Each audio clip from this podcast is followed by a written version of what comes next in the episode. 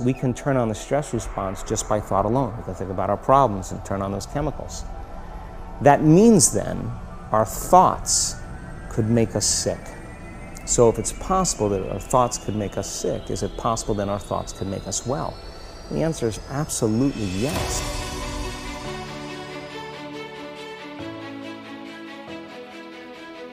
You're listening to the Weekly Call podcast with Austin, Amer, and John. Welcome. It's enormously important that you do have the right friends. If they make you a better person than you otherwise would be, that's the ultimate gift. It deals, for the most part, with success. It deals with people who you started your life off with and what success does to them. People look at you strange saying you changed, like you worked that hard to stay the same. Like you're doing all this for a reason. Remind yourself this fight that you're in, this is what will make you stronger. There he is. Hello. What's going on? How's it going? James, meet John. John, meet James. Nice to meet you, John. Heard lots about you. Nice to meet you, James. And I've Austin, also you know, heard lots about you. Yeah, good to see you, James. Thanks for coming on. Good to see you. I talk about Thanks you a lot me. on this podcast. I don't think you know, but uh, secretly, I, I, dropped don't in a couple of few things. I'm like, yeah, you know, James. You know when your buddy falls in love with a chick and you just can't shut up about Oh, her? come Yeah. on. No. Yeah, that makes sense. That maps. Yeah. Um. So I, I mean, yeah, James. I tried to kind of explain to John, like you as a human being, but it's too big of a of a of an overview. No, that's So- good. Can you? Are you going to share with me what you explained to John? As I, I'm curious to know what. No, I am as a I, I human just being. didn't. That's what I was gonna say. I just didn't. Okay. I'm like, oh, I don't. Okay. Even, I don't even know how to take on this task. So, um, yeah. I guess in told other you. words, Yeah. well, like in other words, like imagine right now you're sitting at a table. You know, you, you, you maybe it's like the first time you've met, like you're, you're dating a chick, and it's the first time you met her parents, and the mom, you know, eventually says, "Hey, so James, like, wh- what do you do for work? You know, what's your answer to that?" Well, I I mean, I'll preface this by saying that my answer to that is is different in different contexts. So it's going to be Yeah, okay, very fair enough. different for for my girlfriend's mother than it would be for you know most other people. If my girlfriend's mother asks, I'm gonna I'm gonna go with the most stable sounding thing I can I can think of, and I'm probably gonna just say I'm, I'm in real estate. Fair okay, enough. fair enough. Um, one. I'll start with a fun fact, which is James. You're you still keep in touch with Chris, Chris Thompson. Yeah. Uh, J- John, I don't know if you knew this, but James was a DM as well as an I operator. And yeah, he was a DM and a stu- and a student works operator. Did really well in both both of them. And um, yeah, he just like I find it really cool that you also recognize the value that Chris brings and that you still keep in touch. I know you and Riley, and by the way, I don't know if you know this, John, but Riley's business partners with James, Riley Oikle. Um, Yeah. Okay. yeah, so you guys went on a, a dinner with Chris Thompson. I was just kind of curious, like, um, like for, like for you, James, with somebody like Chris, when you find somebody like that in your life, you know, because I know you have a lot of similarities with views. Can you just, I guess, tell me a little bit about how you chose to keep in contact with somebody like Chris, and how do you get value from somebody like that, even outside of StudentWorks? Yeah, I mean, I guess I always I always looked at it as like whenever I'm taking advice or like looking to learn from people, um, I find like the context of their their kind of whole life really important. I try to find people whose context matches mine as closely as possible. So I always like use the example of like if I ask someone for business advice and they're like way out of shape and they've got a shit relationship, I it might still be good business advice, but I always have to do this calculation in my head of like what part of that may contra like may necessitate them being fat and having a shit relationship. Like maybe they're telling me to do something in business and it's like the side effect of that is that they are out of shape and they're in a bad relationship. Um, and so yeah, like the context is really important. And Chris is someone who I l- look at and I go, yeah, like, you know, in incredible shape, great family, great personal life, fantastic relationships, successful financially, has an awesome business, very fulfilled. So I don't need to run that calculation when I when I get advice from Chris. Um, I still have to like put it into my own context because it's not it's not exactly the same, obviously. But um, yeah, I just I don't ever have to worry about and kind of wonder like, oh, is Chris saying that I should do XYZ because he actually values financial success over his health and he was willing to make that sacrifice, but maybe I'm not willing to make that sacrifice and do that same thing. So Hmm. I really like that thought process. Like it reminds me, we were actually talking about this on one of the last podcasts about there was a, uh, I think his name was Chris Williamson. He was interviewed by Joe Rogan, and he was talking about how you can't just have one aspect of someone's life. Like, like if you want to be, t- like if you if you want to be a good golfer like Oh, Tiger yeah. Woods, you have to have the childhood. Oh, yeah, you have to a have the crazy father. You have to have the divorces. You have to have you know the sex addiction. Like you ha- you can't have just one thing. You have to have it all or none. Right. yeah. So I kind of is that is that kind of a similar idea that you, that you that you that you hold.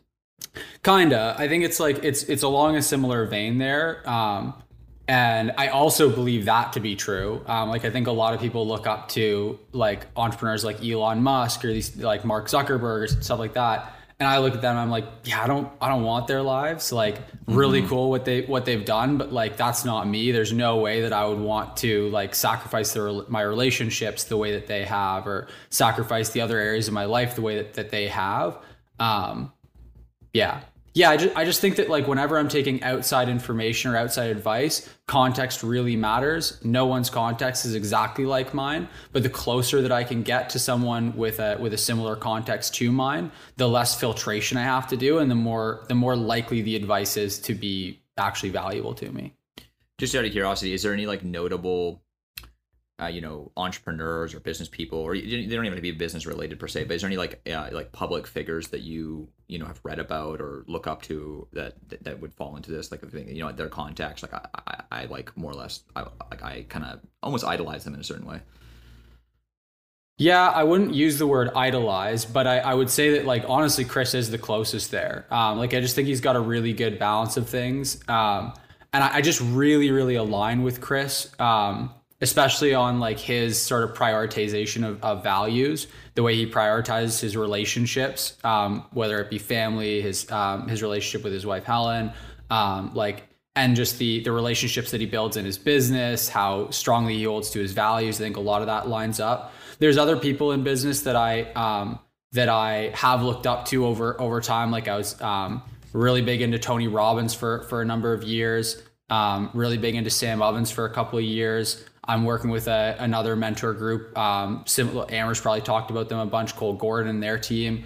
Um, I haven't found that any of those people, aside from like maybe Tony Robbins, but not not even quite that quite as much. But I would say that no one like quite lines up as well. But um, I find that if someone um, lines up well enough and I'm able to identify the area like the ways in which they don't line up with where I want to be, then it's still I can still derive a lot of value. So like for example, um, I might look to someone like uh, like Sam Ovens and go, you know, there's certain things that I um, that I value differently from what he does, but I can I'm aware of that, and that awareness allows me to go, okay, like if I'm going to listen to what he's doing, let me run it through that kind of filter that I that I have for it to to determine like what I can take and what I can leave. Um, so yeah, there's no I, I don't think I've ever come across someone um, that I align with as well as as well as Chris. What's something that you disagree um, with that, that Chris believes? Or what's something you disagree that he holds?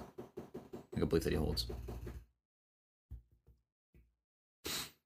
Mm. Honestly, none that I've none that I've come across. Like I, I'm sure there are some, right? Um, and like Chris and I haven't talked about everything under the sun, so I'm sure there are certainly some things there that that we would uh, that we would disagree with, uh, or that we would disagree on. Um, but like core beliefs of his and core values of his, um, and the way he lives his his, his life, um, yeah, like I think he's living a pretty great life as far as as far as what the way that I would want to be living life. Would you, um, you know, I, I guess I'm not as familiar with Chris as you guys. You know, obviously I ran out west. Uh, you know, do, do you would, would you say that you mimic Chris in some ways? Like, is there certain aspects of his life that you're like, yeah, for sure. Like, you know, obviously you don't run a student painting business, but in a lot of ways, like he's a coach, and from what I understand, you you do some consulting work. Is that kind of is that where you got a lot of inspiration for what you did? Was like looking up at Chris as a, you know, I'm sure you got into student works at a pretty young age. You see Chris, like this is the man. Did you kind of mimic him in some ways? I think like I, I've learned a lot from Chris, and I think earlier on I tended to mimic people and look up to them more. Now that I've kind of find found myself and I, I'm Mm-hmm. pretty like clear on who I am and what I enjoy, I do less Yeah. of that, like less mimicking. But Okay. um, I would say like, yeah, it was. So I, I guess going into university, I had the I think the like pretty like stereotypical list of careers in my head that most people do, which were like I don't mm-hmm. know, there's like maybe a hundred on there, and they certainly don't include like coach or like like business coach or like mm-hmm. entrepreneur or any of that. And so Chris was like my first exposure to hey, you can actually like make a living and have a business where you like coach other people and help them to have amazing fulfilled lives and like make that a core part of your life. And so I was like, wow, that's pretty pretty sweet. And so like even in my second year operating, I was like, yeah, I, want to do that. I want to like I want to have an impact on my team and like manage my team really well. So my second year operating with Student Works, I made that my whole goal. I didn't set like a revenue goal that was aggressive for me. I set a goal because like in my first summer, every one of my employees quit. Like they all just dropped because it was like a pretty. There was a bunch of things that I screwed up and did wrong. So my second year, I made it a goal that like every single one of my painters would like love what they did and like love their summer, have a really killer time, and largely accomplished that goal. And that's what had me go and go. Yeah, I want to be a DM because I like really am, am interested in this coaching side of things. That's what I enjoyed a lot. Yeah, I liked the sales. I was really good at sales, but like coaching to me was like way way more fun way more challenging way more fulfilling and then yeah i think like just that's kind of evolved over over time. And like part of that comes from chris part of that comes from looking up to tony robbins during that during that period. Part of that comes from like the way i've structured it now is like there's a lot of core stuff in there that is like largely influenced by sam ovens. Um and so yeah it's like influence from a whole whole bunch of different places i would say. Yeah, well, I find you know I find it interesting because you know like uh, you know you look you, you, you like if you look at the people that you look up to, I mean, all of them have the same common like common thing, right? I mean, like when I think of Sam Ovens, when I think of Tony Robbins, when I think of Chris, the, the, the thing that I think of instantly, the first word that comes to my mind is coach or consultant or something like that, right? Is Yeah. that is that kind of how you would describe yourself? For sure. Yeah, like that's that's the the stuff I enjoy. Like I um like real estate is something that I'm interested in. It's like stimulating for me intellectually. Um and it's a it's a way that I it, like it's something that I can coach really effectively. But like the coaching is the goal for me. The coaching is what I enjoy. Um yeah, so that's that's like the the piece of it that I really enjoy a lot more than anything. Can, can you explain to John? I know you're telling me you were in uh, in the sauna a couple of days ago. People asked you, "Hey, like James, what do you do?" And you know, you told them about the businesses that you run. Just quickly, like catch up, John. Like, what are the businesses that you run, and what are you focusing on right now?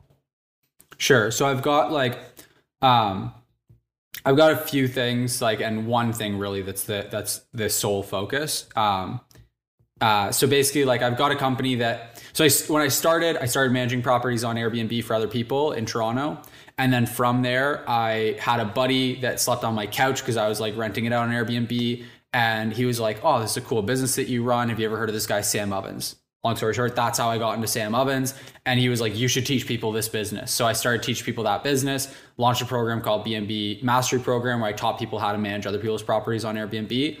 That business is still running to this day. And that um, that business takes up about like two hours out of my week, um, where I do like two Q and A calls.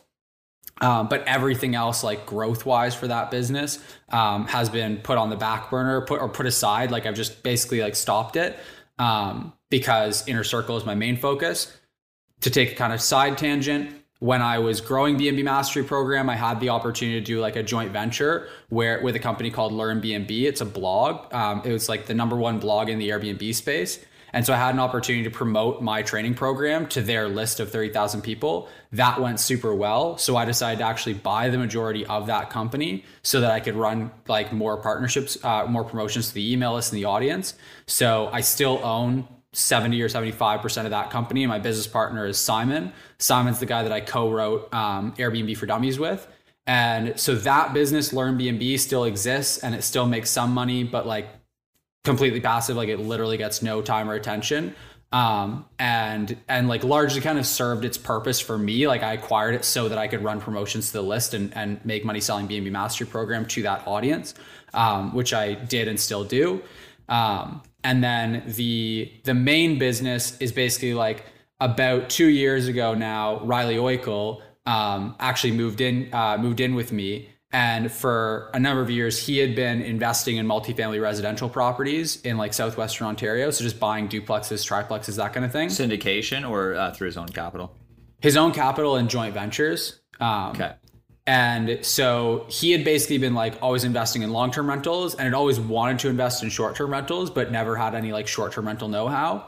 Meanwhile, I had always been managing and coaching and teaching around short term rentals, but had never actually bought them because I just knew nothing about how to buy a property. And so that ended up being like just kind of this incredible match where he really wanted to wanted to buy them, I really wanted to buy them, but both of us lacked the knowledge that the other person had. So we started buying short term rental properties together um, and started a like mentorship program. Initially like super side project hey let's just coach a few people how to how to uh, invest in short-term rental properties. And then the demand for that ended up being pretty substantial. I think mostly driven by the fact that i had like at that point a 100000 person email list of people that were interested in airbnb management. And so like a decent portion of those people were then also interested in investing in airbnbs. And so now that's our, our main business. So like in terms of what I do day to day, it's like two hours a week I'm on Q&A calls for B&B mastery programs. Still enjoy that. It's like my zone. I get to just coach the students that come in. That's pretty sweet. And then learn B&B exists, makes a bit of money, but it's like totally off to the side. Doesn't take any of my time or like mental bandwidth. And then the remaining time is is kind of all invested into inner circle. Um, and then I also am still investing in more properties as short term rentals, but see that largely like it is wealth building, real estate investing, like that's great. But like largely the reason that I'm doing it is to gain more experience, more knowledge, like do different projects so I can then like have that fuel inner circle in the coaching I do in there. What's the timelines here? Like, so like when you first started, uh, you know, managing other, pe- like, so just, just out of curiosity, did you actually, like, you're, you went from running a student works business and then uh, you you quit that completely then started managing other people's airbnbs or was it like you were managing your mom's airbnb and you're It's like, Holy dude, fuck, it's could make some even money better. this." That story's even better. Tell them about your Okay. university and student works. Every, like you gotta you gotta give them that. Sure. So so basically like ran a business for two years with Student Works, DM'd for two years with Student Works. In my second year DMing, I was like, I'm gonna start a business. And I started this watch business.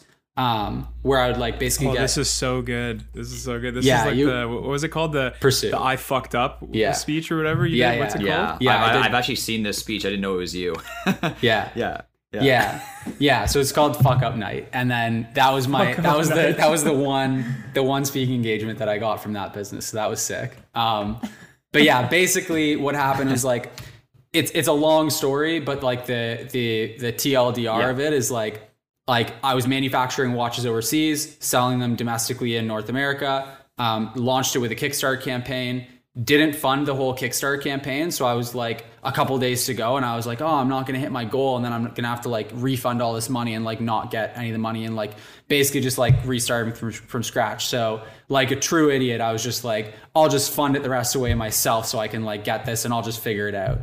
Did it, ended up completely crashing and I like, I ended up in debt by about 50K part of that was just like wrapped up debt on my on my credit card and stuff. And then part of that was money that i owed to my manufacturer johnson um, like over over in china. Um, and so when i left student works like i basically decided while i was launching that business during my second year dming that's when i decided okay i'm gonna go and like actually go do my own thing because i don't like for a number of reasons didn't want to keep on going with student works and didn't like see that as my long-term future so i was like sweet by the time I I had actually finished that year with Student Works, I was like totally broke and and just like in the hole. Everything had pretty much crashed and burned by that point. Um, so then I was like, what do I do? Just run away to Thailand. I'm just gonna like run away from my problems and just like go to Thailand for a bit because I didn't know what else to do with my life. So I did that. makes sense And then Johnson called me up out of the blue one day and I like answered it because I just didn't know who it was. And then I I had been like dodging his phone calls, being like a complete piece of shit basically. Um, and was just like terrified that like this international manufacturer was going to come and like cut my cut my legs off or some shit. And so he basically ended up going into this like really inspirational speech about like how I needed to overcome adversity and like honor my word if I was going to be successful and like told me about the challenges he had had when he was starting his company. Yeah, yeah, it was crazy. it's crazy. So I so I end up feeling like I'm complete dirtbag, total. You're like in of crap. Thailand taking this call, and you're like, Yeah. Yeah, I was like, I was literally like on my way to a massage to like get this like cheap ass massage in Indonesia, and so I was like, okay, literally that night, I went back and I was like, I put together this plan of like, okay, I'm gonna launch an Indiegogo campaign. Because basically what it was was like I owed Johnson another like ten grand, um, but and he had like these partially manufactured watches, and the ten grand would get me those watches, but I just couldn't sell the watches for like for the life of me, and so I needed ten thousand dollars to get the watches but I needed the watches to get 10 grand because like I was trying to figure out how to like sell the watches to come up with that $10,000 because like that was the only way I could think of to make the money back quickly. So I was like, sick, I'll launch an Indiegogo campaign selling these watches for like my break even. I'll figure out my break even so that I can make that 10 grand from the Indiegogo campaign and then like and then send that to Johnson, have him complete the watches, ship them to me, and then I'll ship those out. And that Indiegogo campaign I launched like the next day from an internet cafe in Bali, and it ended up um, it ended up just fucking blowing up. Like I think I, I, literally- remember the campaign. Yo, James, sick. No, there you go. that's the watch. That's a pursuit watch right there. li- live boldly on the back. That's how Yeah. you know. Yeah, I was selling them all for like below what it was costing me to like get them landed to the customer, but just like enough that I could break even on what I owed Didn't to you make Johnson. a video as well? Yeah, I made a video like literally just walking down the road. Uh, like the Yeah, camp, I the remember watching that video. was literally just like a selfie video walking down the road in Indonesia. There's like cows beside me, and I was just like, just so honestly and and like vulnerably sharing Yeah, that I'd like great. completely fucked up and like this is where I was at.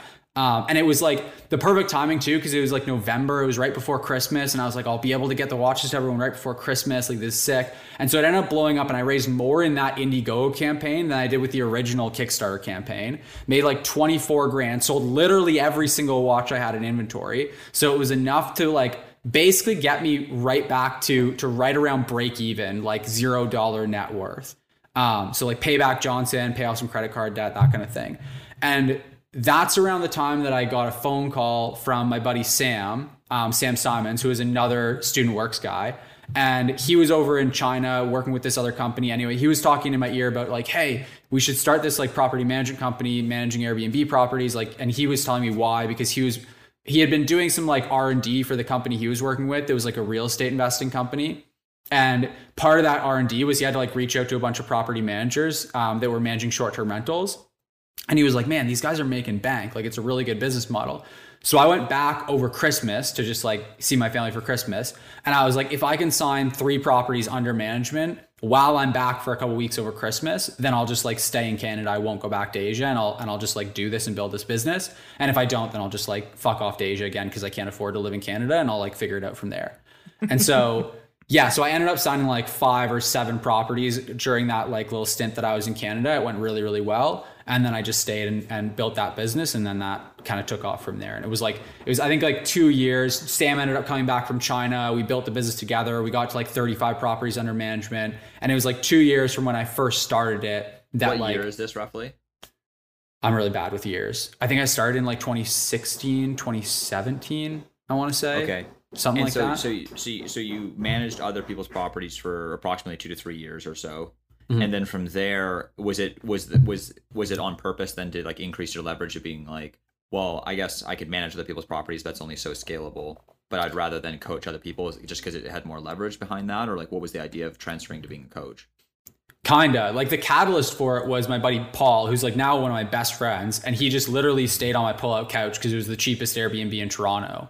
Um, and he like he was from New Wait, wait, wait, hold on. The cheapest Airbnb was your couch? Yeah, yeah. What do you mean? Because you can rent Like like you you, would- can rent like a pull-out couch in a shared space on Airbnb. So I had my, I, I was living. At Are you joking? I've never seen this. Yeah, no, I've that's that's literally because at the time when I when I decided, hey, I'm gonna I'm gonna like move back to Toronto and build this business, I was like, okay, like what do I do to pay for rent, right? Because like we had these properties, but like we they weren't cash flowing right off the bat, and we were just like figuring everything out. So at first, I stayed on Sam's sister's couch for a little bit, um, and then uh, and then I kind of overstayed my welcome there and was like, okay, I've got to find a place. So I was like, wait a minute, why don't I just like rent a three bedroom apartment and get the landlord's okay to for him to let me rent the the the other bedrooms on Airbnb and then like I ran the numbers and I was like oh man I can probably like pay off the rent entirely and live for free if I just Airbnb out the two spare bedrooms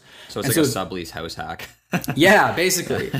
and so and so then I was like, well, shit. If I'm doing that, I might as well rent out the pull. I'll put a pull-out couch in the living room, and I did that. And so I was actually like paying Hmm. for all my rent and my grocery expense just from renting out the the place. Pretty and so yeah, and so it ended up being that like then Paul ended up just being one of the one of the like travelers that stayed on my couch, and then he was like he was from New Zealand, so he knew Sam Ovens when Sam Ovens like operated his whole business out of like a Dropbox folder that you got. He was like one of the OG Sam Ovens guys, and so he was like, yeah, like you should you should check out this guy Sam Ovens, and like you should like you're literally running a business that takes no money to start up. You have this incredible like hero's journey story that you can tell people and like it's something that can be done remotely. You're you can travel while you do it. Like you're you're making good money at this point and like he was like, "Man, this is a business model that would like do so well with an online course. People would love to learn about this." And so I was like, "Okay." And then we went out for dinner one night. He ended up staying for like a couple weeks cuz we like just really hit it off. And then we went out for dinner one night and I basically was just like, "Cool, download your brain into mine. Tell me everything I need to know." And he like mapped it cuz I literally like no context of online business. Like when I ran Pursuit, I paid these guys, these like these web developer, like fifteen thousand dollars to build me an e-commerce website because I like didn't know what Shopify was and didn't realize that like you could just build a website in an afternoon that would be like e-commerce capable, be like done. Like Wow, I I had didn't no online business knowledge at all. So at first he was talking like complete gibberish to me. And and like literally up until then I was like cool. I I always knew that I would use my success from the property management company to get back into coaching. That was always the end goal. I literally have it written down in my notebook from like when I was in Thailand and I was like I was going to do like public speaking and go like the Tony Tony Robbins route. Um, but then and I always thought it'd be less like direct. I didn't think I would literally coach people how to run a property management business. I just thought like I'll get my own success in business and then coach other people on it. Um, but then Paul was just like, yo, you can just do an online course and like teach people how to do this. And you'll get like into coaching and do it in an online way. And then like he just showed me everything and I was like, sick, this is pretty cool. And then yeah. And James, here's the cool thing: you always had a backup plan because you went to university, so you can just. Or what happened there? No, yeah, I, I dropped out. yeah, so I, I dropped out of university. I went like my first year of university. I ran a I ran a student works business. My and then I and then after that during the summer I went and spent all the money that I had made during my first year operating um, on a road trip across America and just like road tripped across America for three months. And then I came and I was about to drop out. I was like, yeah, the school thing isn't for me. But then I was like, you know what? No, like I'll give this like one more try. I'm not going to give a shit about grades. I'm not going to give a shit about anything. I'm just going to try to derive value from this because I I hated the idea that I was just like going to school in order to get good grades, in order to get a job that would allow me to make money, that would allow me to enjoy my life.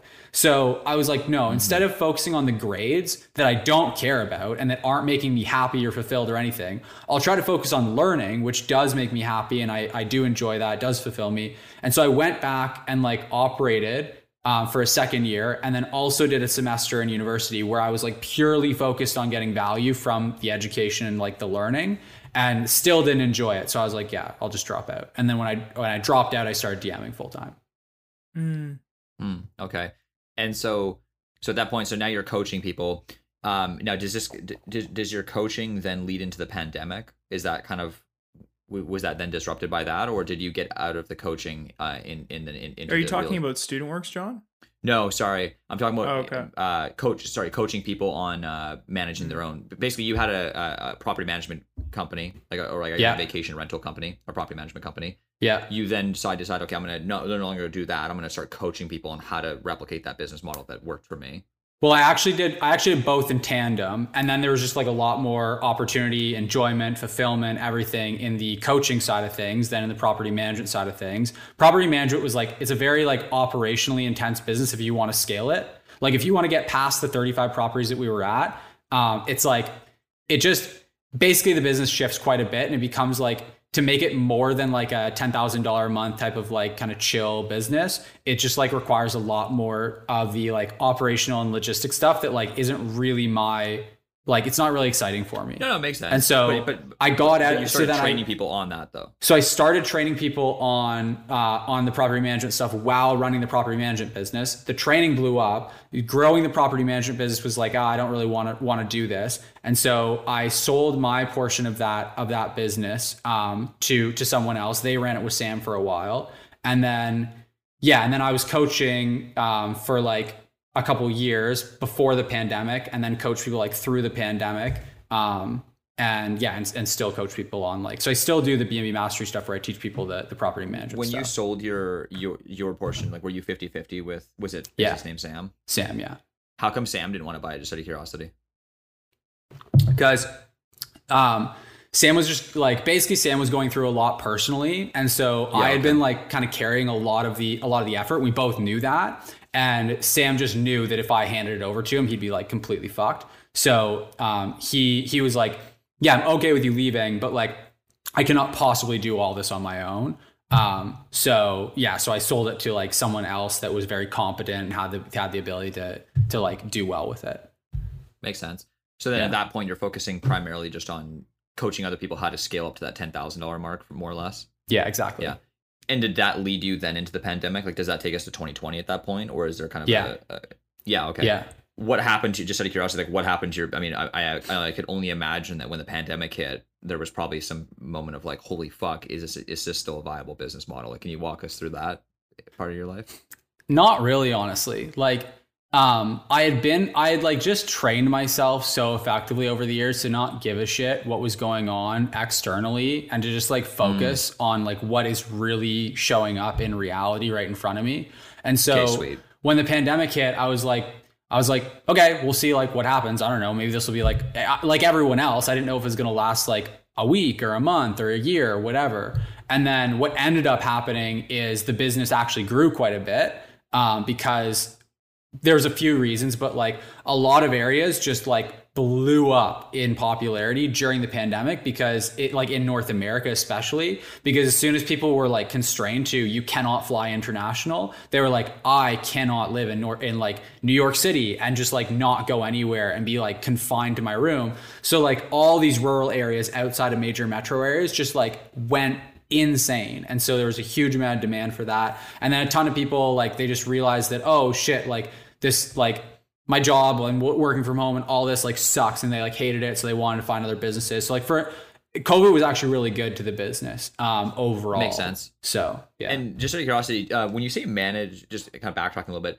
when you say that you managed other people's Airbnbs, uh, like as in uh, someone owned a property and you said, hey, like if you know right now you might be doing long term rental or you know whatever, we'll take it over and we'll actually you know share the revenue with you from their vacation rental, or were Yeah. you guys doing more of an like an Airbnb arbitrage where you were like r- uh, renting the property from them and then then basically subleasing it on Airbnb? Yeah, so we did a little bit of the arbitrage stuff in the very beginning, and then we like Yeah, very okay. quickly realized, oh shit, this is a terrible, terrible business model. Super because, risky, like- right? Yeah. yeah, like wildly Yeah, okay. risky and like tough on Okay. cash flow. So then we, we went Yeah. purely into the co-hosting side. Yeah, because I guess there's less risk at that point. Because if you're just managing someone else's property, it, effectively, if it doesn't generate a lot of revenue, it's like Twenty percent of zero you, is zero. Yeah, Yeah, I guess. That, but whereas the other one's more of a fixed cost business, right? Yeah, Yeah. yeah, with a high gross margin, that would that would because that's why I was asking about the pandemic because I was like I was curious to see if you were doing arbitrage because that would be what a terrifying business model that would- Horrible. Oh my God. Can you imagine having 35 downtown so bad. Toronto like literally. Yeah. literally Sonder like almost was on like the verge of going out of business. Like uh, Stay Alfred, like Sonder, sorry? they're they're like the largest ar- arbitrage company in the world, and they're like the kind of I guess poster is like a WeWork for kind of thing, right? Like WeWork did that for office space, more or less. Sonder literally is like this huge venture backed company that was once valued. I don't know what they're valued at anymore. But They were once a Oh, is this the billion company dollar of company. Europe? No, no, they're in they're Oh, in okay. SF. I think they actually started in Montreal, but they're based out Oh, of okay, SF okay. now. But yeah, they literally just rent places and then flip them onto short term rental. That is their whole business model, and they're venture backed. And I was just like, this is a this is like a house of cards. Yeah, I know. crap, I, I just get anxiety Yeah. thinking about that. Yeah. Yeah. Okay. yeah. Um. Okay. So then at that point, so now just so just just so I can get the terminology right, because now you're referring to something called inner circle. Is that like a higher tier thing of? So that's where we teach people how to actually buy the properties and rent them out on Airbnb themselves. Um, so they're see. investing so in short pivoted from so so okay so like the whole managing other people's and then coaching that where, where you know that's one package deal that's kind of its own business but we're Yeah. kind of so we're moved on from that Yeah. now where we're at now is uh again is again is it on purpose that you guys because I mean I'm just noticing a pattern here you guys keep increasing your leverage like on you know like because now you're not only because you're like okay well we know how to uh you know Airbnb and, and manage those properties and but it's like hey like if we owned those properties that would be pretty smart and then Yeah. you're like well i guess if we used other people's money to buy those properties that's even more leverage because then we can actually have more profit like is that is that on purpose or is that just kind of naturally just how it worked Yeah, like it's it's on purpose. Like I I um it took yeah, so I guess it's on purpose but not I'm not I'm not purely looking to gain more leverage. Um Okay. but I'm always looking to like I'm always trying to so like okay, so for example, right? You you mentioned like using other people's money to buy those properties is more leverage, which it is. But with leverage in that sense comes additional risk exposure. And so like I largely don't any like we did some some joint venturing um, Riley's done a ton of it. He's way more experienced at it than I am. I got into one and was like, man, this stresses me out. Like I don't, I because like that leverage is like it's leveraged investing where I'm investing with someone else's money, and that's like I don't enjoy the investing. Like I'm not passionate about it the way I am with coaching. So the additional leverage and like being able to do it on a bigger scale just stressed me out more and like gave me more like more mental like just it took up more of my mental bandwidth than anything else Yeah, okay, whereas I when i gain more leverage in coaching which is like i have an, a bigger opportunity vehicle because i can obviously charge more when i'm teaching people how to make you know millions of dollars than when i'm teaching them how to make tens of thousands or hundreds of thousands of dollars. So like that kind of leverage is sick because there's like there's no additional risk really with doing that and it get it allows me to like just make more money and it allows me to do something that I really love. So there's like more factors than just the leverage alone. But yeah. yeah okay yeah i get that okay so is, is your your so your sole purpose as of now like you know your your number one thing is this inner circle like this is the the high level coaching for Yeah. you know, basically buying airbnbs and then managing them is that is that effectively what it, what it is Yeah. Yeah, okay.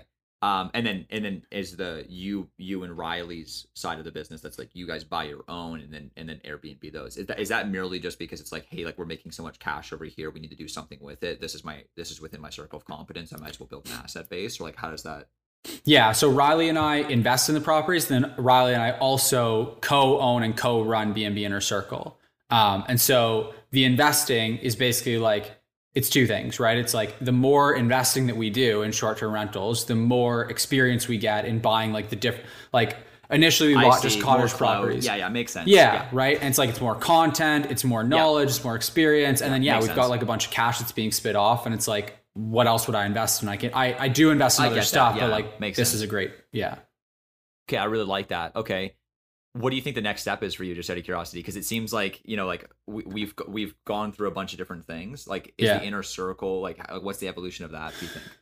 So one of the things that I um like I basically was kind of sitting on my hands for for a little while with B&B Mastery. Fe- Like I tried a bunch of stuff to try to grow the company and like ultimately it was just kind of like if I would grow the revenue, shrink the profit, grow the revenue, shrink the profit and like kind of hit this ceiling and Yeah, ultimately okay, fair enough. Ultimately what i think that came down to a lot was the price point being at $2000 um, it was like when you have a, a training program at $2000 and like we tested different price points over the phone we could sell it really consistently at $2800 but we couldn't go any higher than that effectively and like keep good margins and Which is at- pretty labor intensive to sell over the phone, right? yeah, and so like basically what it would what it would work out to is like we would hit like 100k a month and then some months it would be like cool, we're making like 60k in profit. That's fucking sick. And then other months are like sales reps would just like get in an argument with their significant other and like be out of like out of whack and like Yeah. the margins were so variable that like it's like yeah, literally another month we would like lose 10k. Um, Yeah, okay. and so Yeah. it was just way and then and so then we we pivoted and went to like an automated sales funnel and that went well but like you're just playing an advertising game there right it's like you're just competing with everyone There's no, else that like no competitive advantage at that point. Like it's really tough. And so, Yeah. like inner circle, we provide way more value, so we can charge Makes way sense. more. And More so with that, value, yeah. with that additional, like with that additional margin, we can scale way further. So, um, yeah. So the the goal right now is just like just focusing on scaling BNB BNB inner circle. Like we're at about hundred thousand dollars a month pretty consistently right now, and like I I can very very clearly see how we get to three and five hundred sorry, that's thousand. $100,000 revenue a month revenue. revenue. Yeah, yeah, revenue. yeah. yeah yeah. Yeah and so like it's really really easy to see where, where we get to like 300 and 500k in, in revenue. It's literally just hiring salespeople which is like what we just kind of finished doing and are still hiring a few more people. Um but yeah like and so we're just going to keep growing that. And then um not like beyond that it's like we we want to keep scaling. It's un, unsure and it's unclear until we get to the kind of crest of like $500000 a month what it'll take to keep scaling beyond there. It may just literally be selling more units or it may be something like offering a back end offer where we teach people how to do larger deals um, like raising investor funds which is why like in the next six to 12 months here riley and I are probably going to be raising investor funds and going and doing like a GPLP structure where we go and raise a bunch of money under a limited partnership, go Like and take Matt down like a, uh, yeah, like Matt Andrews is doing, and then go and take down like a larger, uh, a larger property like a boutique hotel in the like five to ten million dollar range, so that we can then teach people how to like gain that leverage and do things on a bigger scale and kind of have that as a I as see. a ascension for inner circle So students. effectively, you're trying to level up your abilities within the Airbnb game. Like, you, I, I, I, it's kind of cool. Like, I mean, because you're you're coaching people on the things that you've already done, but then you're still on the like. It's almost like there's two sides of you. There's there's the growth side, you know, where you're you're trying to clearly acquire more knowledge of how it is that you can level up within the Airbnb game. But then there's Yeah. also part of you being like, hey guys, like when I get to the next level, I'll throw a ladder down for you. Is that Yeah. like that's Well, that's of, literally kind of cool. the it's kind of a cool yeah. That's the Yeah. point of getting to that next level is to throw that ladder down for people, right? Like, like And obviously there's a lot every of single way like like because i guess at this point like you know because i guess like you um like why like why do you hold on to the uh bnb uh, mastery program like versus sell that just out of curiosity like is it just kind of a ha- it would be just a hassle to sell it or it's not sellable or what's kind of going on there Yeah, like I mean, like as far as so there's two options, right? Keep it going or close it down. Selling it's not an option. I am okay. in a lot of ways the Yeah, business. It okay. just would not be very sellable. Makes sense. But like the the audience there is super valuable to me because a lot of the Okay. people that are that do that well or that are interested in that end up also joining B&B Inner Circle.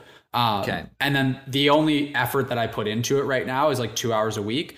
Um, and it's two hours a week purely doing what I really, really love doing, which is the coaching. Like it's literally just two hours a week where I'm on these scheduled Q and A calls with the members and like coaching them. So I really enjoy that. And if I get to the point where I'm like, oh man, I really can't take this extra two hours a week, like it's really limiting me, then I would consider dialing that back. But like I'm pretty reluctant to because it's just like I fucking love it. Like I really, really enjoy doing it, and that's kind of the whole point is to, And- to spend my time doing what I enjoy. Would you say like it, it, it like if someone was to buy your b&b mastery course uh, and and you know do it as instructed or whatever and you know utilize it to the fullest ability um like they would be able to scale up their airbnb business to about $10000 a month in profit or is that revenue Profit, yeah. see i think that's so fucking and how long does how, how long does the course take just out of curiosity It's a six week course, but like going through it and implementing but- it at the same time obviously isn't going to happen in six weeks. but, yeah sorry where i was going yeah but when you say six weeks i mean th- th- my point being is that i just find this uh so fascinating because of just how outdated the university model really is in so many ways. Oh, yeah, it's like, insane. Yeah, like like when I when I hear someone like yourself, you know, and it, it it's it's so mind blowing to me that someone you know because obviously you're legitimate and there's a lot of people in your space that you know and we can maybe get into that later in the conversation but there's a lot of people in your space where you know it is a bit of a wild west like in a lot of ways where there is Yeah. a lot of you know riffraff that can you know enter into the consulting game and not necessarily have the same you know uh, credentials or the same experience you have or you know deliver the same value that you and Amber do but I just find it so fascinating that like really with university it's like you know you could go f- through four years spend i mean ample not, not only more time but more money and ultimately what do you end up getting versus you know what you're selling you know i just find it so fascinating how someone could look at university and be like oh yeah that's a that's a for sure thing you know and, and not question that that that purchase whatsoever or it's just it's like you know a- large percent of society just that's just the natural that's the natural progression high school university Whereas someone would look at a course like yours and be like, I don't know, it might be scam. Yeah. you know, Yeah. Like, wh- what's your general kind of uh, you know feedback or uh, idea on that? Like university versus something like yourself? Because I mean, ten thousand dollars a month. I mean, that's a top five, a top five percent earner in Canada, and very few university degrees are really going to get you there within you know a year, let alone four, let alone seven. You know. Yeah. Yeah. I spent I spent a few years being frustrated with university for sure. Um, Yeah. Okay. like yeah I, I largely kind of echo the same the same thoughts that you have there um yeah i stopped really like caring about it um a few years ago when i was just like man it, it's just what it is like like it's not worth like even thinking about or like talking about or anything like that. But um like i will say that yeah i think there's there's like a lot of innovation that like there's a lot of opportunity for innovation in the education space and like we're seeing it. Like i view our industry this like consulting and online education industry as like one of the first of many disruptors to the traditional education space. And it's like you're you look at it right now and you're like oh it's so small. It's like tiny tiny tiny little drop in the bucket. And it's like but I, I just see it as like it's ultimately it's gonna it's gonna need to shift. Like that industry is going to need to make shifts because for like a small small group of people that need that formalized education for the career they're getting into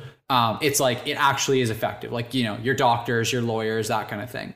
But for like everyone getting like a ba or like getting an entrepreneurship degree it's like you're basically just pissing away time and money.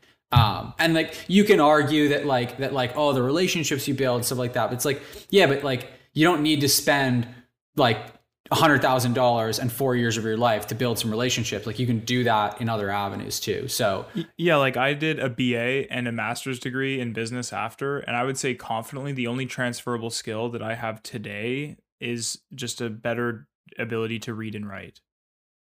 and Which like still also pretty important. You, but you also, which is but you good, also but probably like- would have developed a better ability to read and write with like how many years was that? Like you know, just That was uh, by yeah, reading that was and writing. six years. And, it, and in all honesty, if I was going to, if I was not a Quebec resident, if I was not a Quebec resident, and uh, and pretty much got to do all this for free, uh, like going to school in Quebec as a Quebec resident, I 100% wouldn't have done it. Yeah, Like if I was paying, like, I, I like you were. You just States you just didn't those- realize it because you were paying with Well, your as a time, taxpayer. Not, no, your time, Yeah, not your and- money. And, a taxpayer in Quebec. No, for sure. But I also was looking at it a lot more financially at the time, right? Like, oh, this is a great deal. Like, I'm not paying, you know, like a quarter million dollars for a for a degree or, or two degrees. but it's not it's not actually worth the quarter million dollars to begin with is the challenge right like like that's the that's the tough part. Is it like like like you were saying there john like people go and they just like just because it's the way it is they go and they spend $40000 a mm-hmm. year.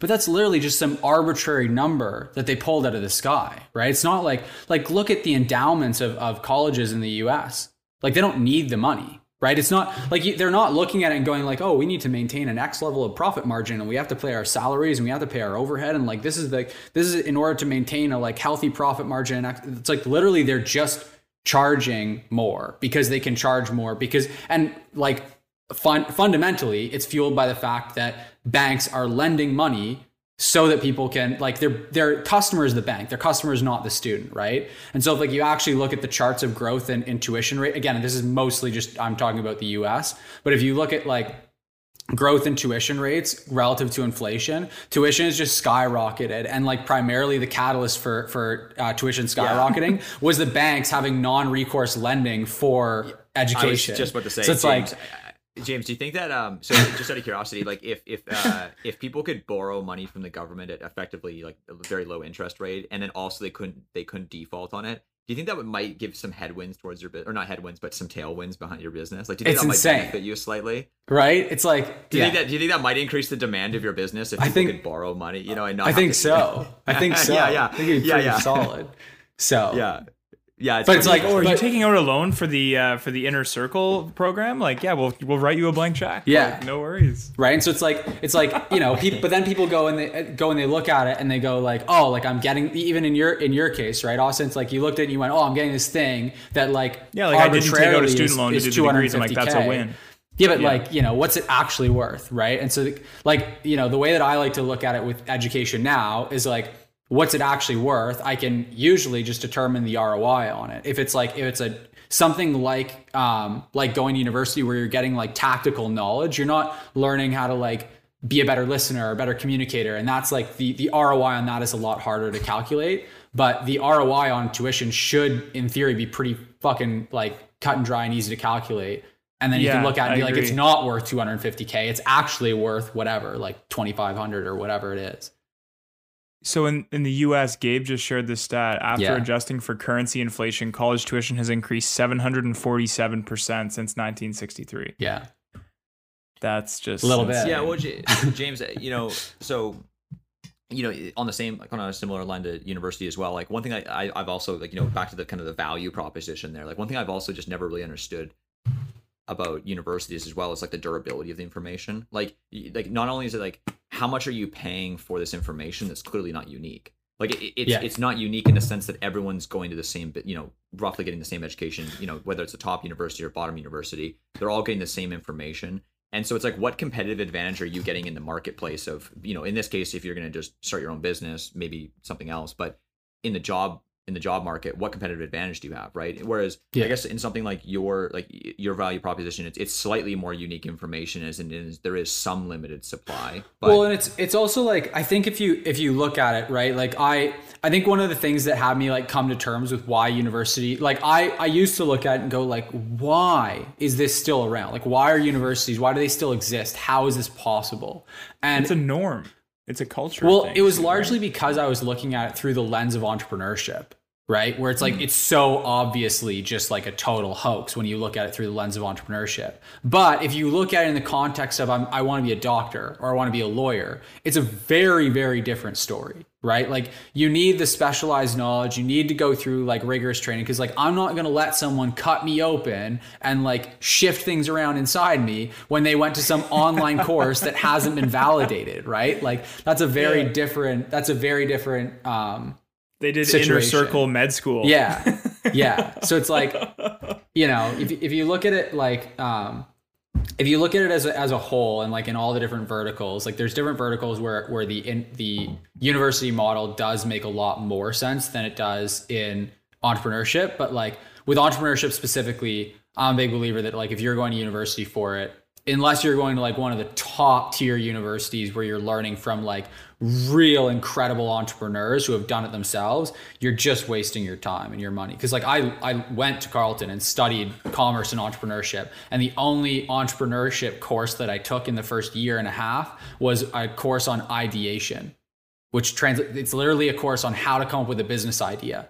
And not mm-hmm. one time by the way in that entire course did they ever talk about you should go to the market and see what problems people have that they're willing to pay for solutions for it was purely like oh sit down and do a mind map and do a brainstorm and like see what ideas you can come up with creatively that are gonna it's like Yeah, I did. I did something similar. I so took a dumb. graduate level entrepreneurship class from a professor that had never ran a business or started a business. yeah doesn't map that was well uh, and just we're just going through like a like essentially a curriculum. Yeah. I was just like, yeah yeah. yeah You Um, Ja- go ahead, Austin. I was just gonna kind of flip the script a little bit here. Like we talked a lot about your direct knowledge and and transferable skills that you have with regards to actual real estate investing, property acquisition, things like that. I'm a little bit more curious to know like you said you have this real passion for coaching, so it sounds like you also have a unique ability to deliver the material and also hold people accountable to it and almost like for their sake force results. And then that retroactively kind of falls back on building your brand too when you can have people with your guidance accomplish the results that you're coaching them to to get. So I just wanted to ask you, you know, who are you to your business right now and how has that evolved? Because I'm sure over the years like you've had to redefine yourself a few times as a coach or who you are to certain people, whether you're maybe you're coaching employees, not just clients and, and stuff like that. So I just want to know how you've leveled up as a coach and how you've kind of cascaded throughout those levels.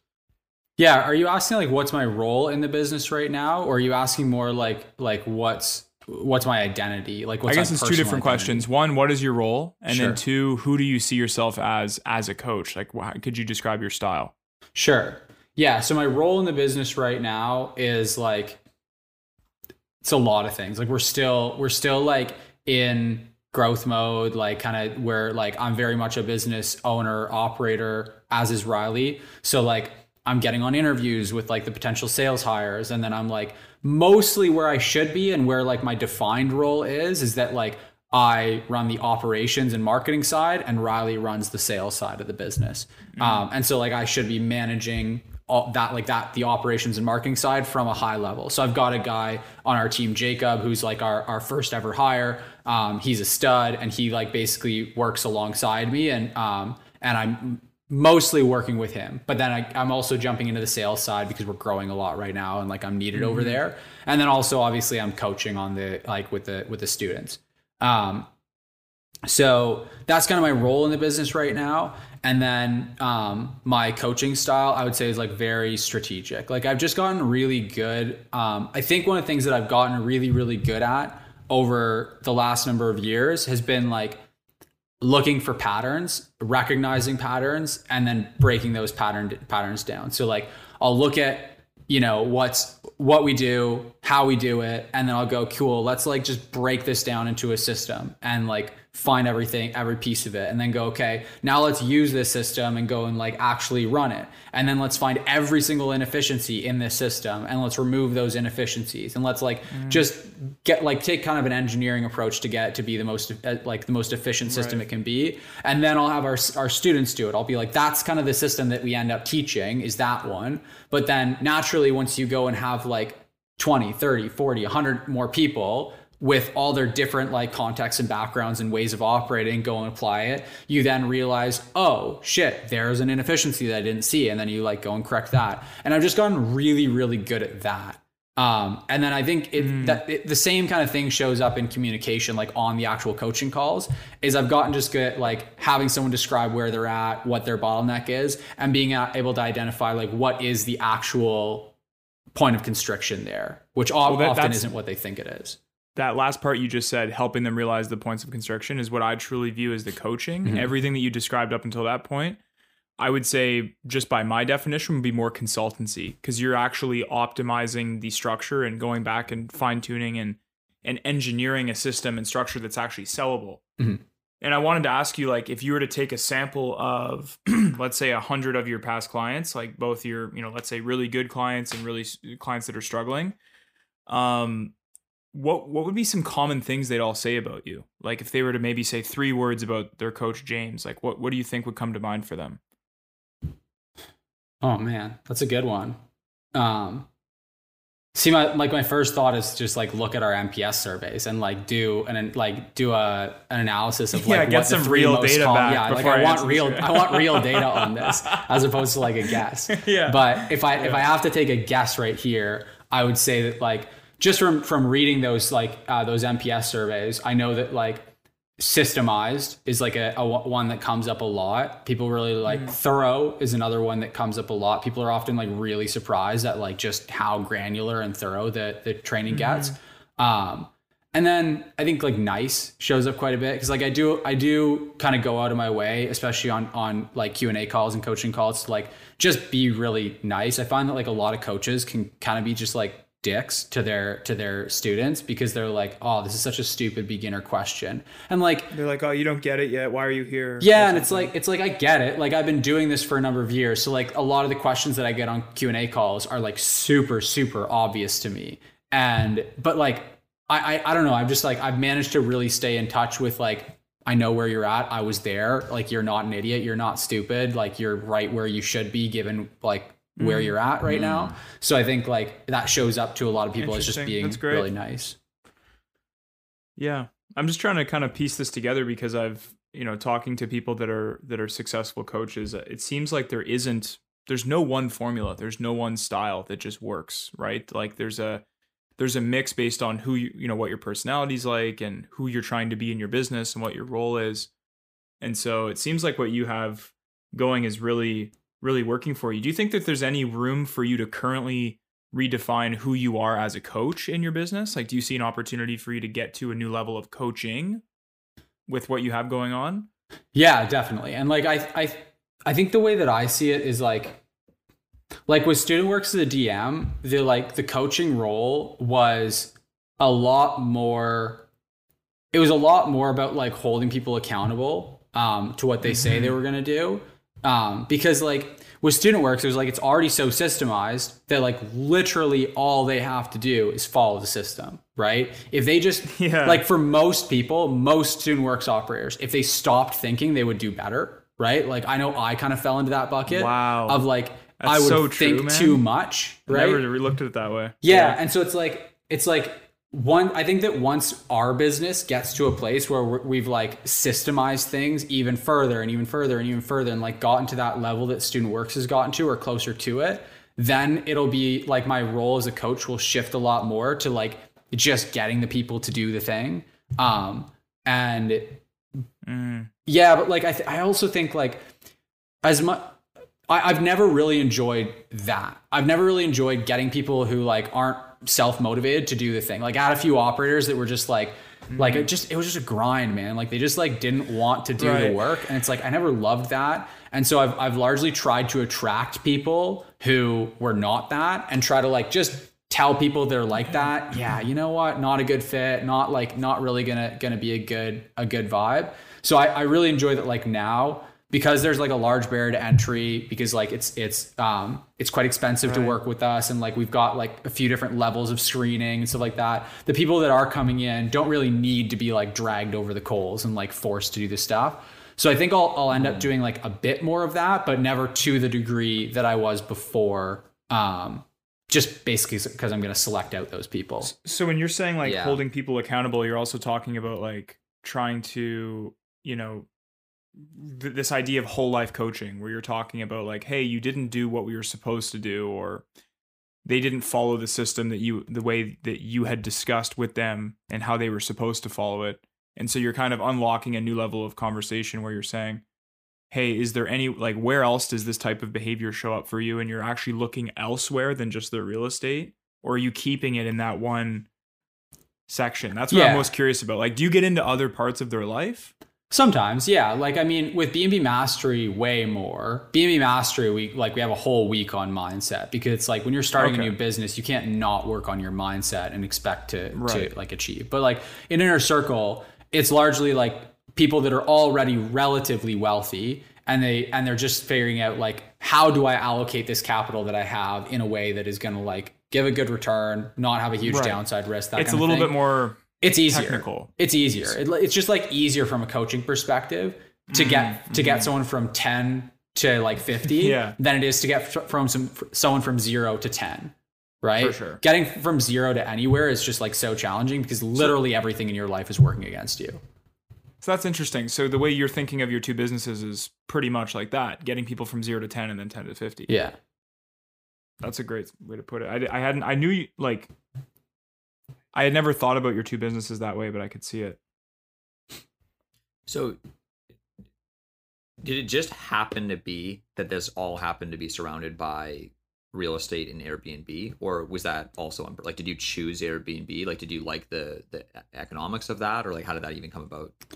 No, yeah, I was just I was just broke and needed a business that I could mm. start without any money. And like like I said, Sam reached out to me and was like, "Hey, this is a really good opportunity." And yeah, it just literally ended up being that. And then I just I just got so deep into it that now I'm just like, why would I ever leave this space? It's like like it's so niche and I've become so good at it. And I've like done a partnership with Robert Kiyosaki and like written Airbnb for Dummies and like got all this like like kind of clout, if you will, behind it that it's just like I can dominate this space. Whereas if I go like, and I can, I, I'm going to start to broaden out into like real estate and like maybe go a bit more broad. But um, the broader you go, the more like diluted your messaging tends to get. So like you've got to go a lot. Like Grant Cardone is like the pinnacle of like the real estate guy, and it's like it took him decades to build to that. He didn't just start out being the real estate guy. He literally started being like the the, the direct sales guy, and then got into like the the real estate sales guy, and then he got. And I think like, even just- before that, I it was the he car, a sales. guy. Yeah. yeah, it was literally gonna say car, sales, at the very yeah. beginning. Yeah. Yeah. and like he's like broadened over decades, and I, I see myself probably taking a, a path similar to that, but okay. it's not something that's going to happen overnight.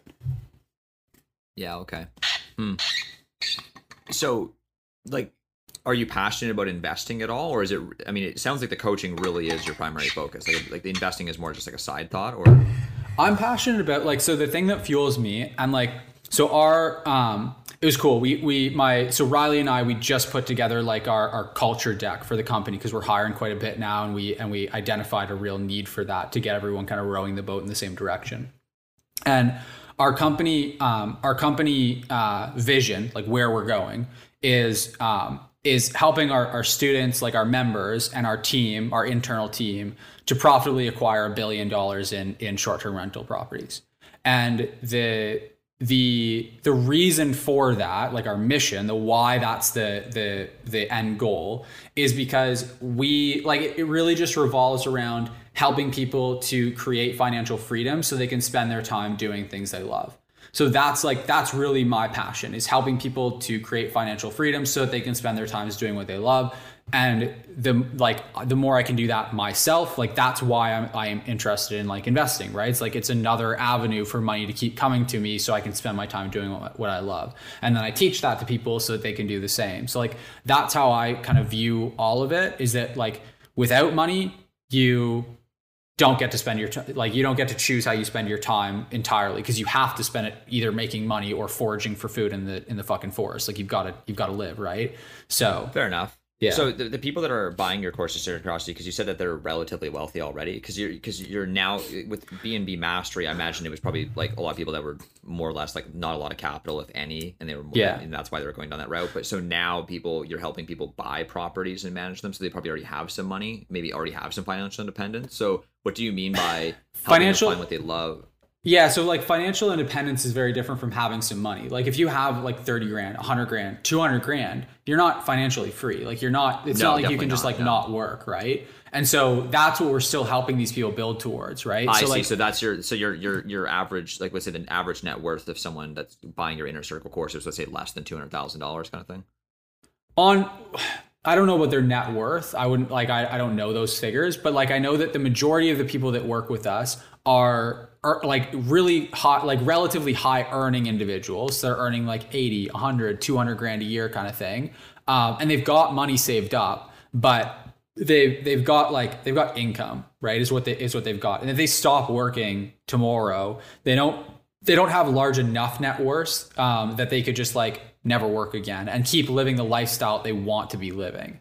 Um, and so that's ultimately why they invest, and that's why I invest, right? Like if I if I stopped working right now today, um, I I couldn't live the life that I want to live for the rest of my life, right? Um, I could live well for the rest of my life, but I couldn't like go and like travel whenever the fuck I want to, go and like, you know, like do what I want, spend on what I want, that kind of thing. And like that's how I view financial freedom. It's like there's levels to it, like but ultimately it's just like being able to do what you want with your time. Like whatever that is, whether it's expensive or not. And so for some people, the bar for financial freedom is like relatively low because they just like want to live off of like 40k a year or whatever. And for other people, it's like a lot higher. And I don't see anything wrong with that. Um, and so like that's yeah, I guess that's kind of around. That was a long-winded answer to your question.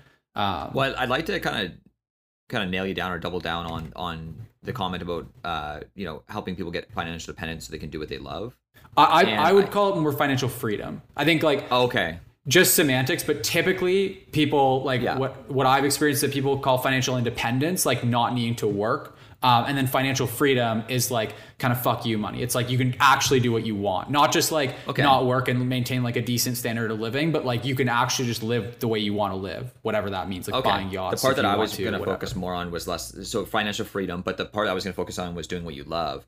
And so like I find it interesting. So like I I I- suppose um like you know th- this kind of enters into the whole like do you work to live you know live to work kind of idea you know or you know the separation between the two? Like so i guess for you like it sounds like there is a distinction between like what you do for work and what you want to do you know? Like it sounds like there's a there is a distinction for you or at least or at least you view there's a distinction for the people that are in your course that they're not necessarily doing what they love but they might be able to make enough money or build an asset base that they actually can go live the life they want to live right Yeah, so I think like for me, um, I I've I've built myself a life now where like I I am I I'm doing what I love, right? Like I'm doing what I love and that also makes me money. Um and I'm not going to love it forever. So like for me, the way I look at it is like I'm investing and making money and like growing my my wealth because the next thing I want to take on is going to be bigger and more expensive. Like building businesses and coaching is like what I really love. But like I've toyed with the idea of software, like building a software company, right? And I think that would be really cool. I think I would really love that. And I want to be able to do that. And if that means that I have to have like a million bucks to like drop into it, I wanted to be able to do that. I don't want to like have to go and raise VC money because like raising VC money is not something I would love to do. Like being tied to investors and having them lording over me is not something I would love. I'm very clear on that. So like that's how I how I view it. Is like, yeah, right now I love what I do and I'm doing what I what I love and that's fantastic. But like in 30 years, am I gonna want to be doing this exact same thing? More than likely not. I find that like I always need to grow. And I think this is natural people is that they always need to grow, always need to expand, always need to be leveling up to like continue to get fulfillment out of things. If I was doing this even in five years from now, I don't think I'd be nearly as fulfilled and happy and in love with it as I am today.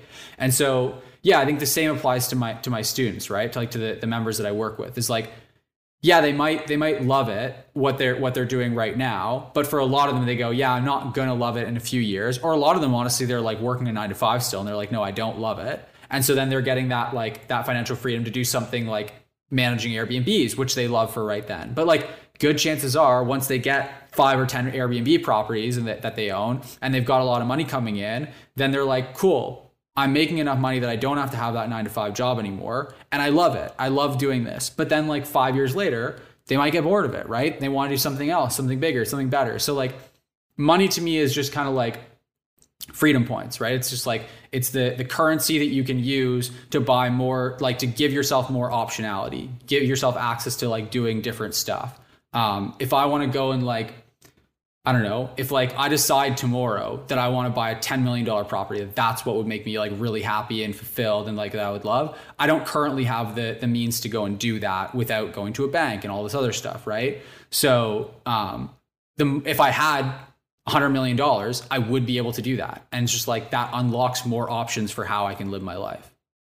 I see. So more or less you love what you do and but you, you're more or less saying, okay, well, I would rather have more money than not have less money. And so if I'm if I'm doing what I love, I'm gonna try and accumulate more wealth so that I have more freedom in, in the future. Right? Like you're you're almost like predicting like you're actually like you're basically predicting that hey, like I'm actually gonna not enjoy what I'm doing now. And in the future, if I have more money, I'll probably have more freedom to choose whatever I want to do. Like you don't want to be like yeah. Is there like almost like a fear associated with like not having money and then and then being kind of stuck in the situation where you have to do things you don't want to do? Man, yeah, like absolutely, yeah. I, I did. I would also emulate that just personally. I would say. Yeah, I think every human I, probably more, fucking I, emulates that. Yeah, no, but I just no, no, no. But just in terms of like the debate of like, do you have to love what you do in order yeah, to select yeah. that as your career? Like, I think I like what I do. I think James, you like what you do. But there's this idea of like not having to like have to do it. Yeah, it's not. It's not having to do it is one thing, and like I think that's kind of a, like it's a that's a level of it, and like I don't know like I don't have to do what I do right now. Like be, like okay, so for context, I, I still don't pay myself from BNB Inner Circle. Like like literally next month is the first time that, that I'm gonna draw like a regular monthly payment. Um, and and Riley same same thing from BNB Inner Circle because BNB Mastery like pays for all my living expenses. It's like I'm I'm cool. Like I don't have to be doing it, but um, like I I would like there's just I don't have ultimate freedom. It's not like I can do whatever the fuck I want because like some things take a lot of money. And largely, I think that the things that that make me the most happy, the most fulfilled, that I'm like most excited about. I was always like a math kid growing up. Like I loved it and I love problem solving. I love that like logical problem solving. And so solving bigger problems excites me a lot more than solving small problems. Solving big problems is typically very challenging and that equates to usually being expensive as well.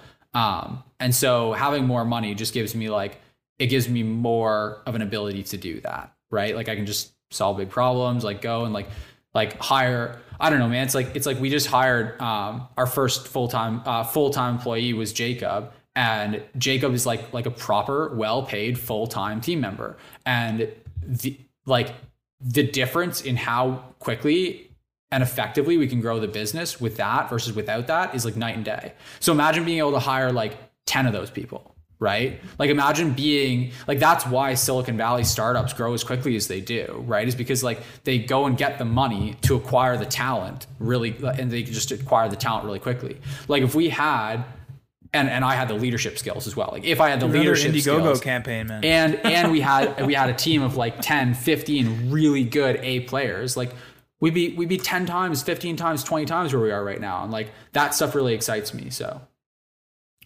Okay, so right now your your current financial situation is you don't need to draw a salary from Inner Circle, but you have the B and B Mastery, which is currently paying.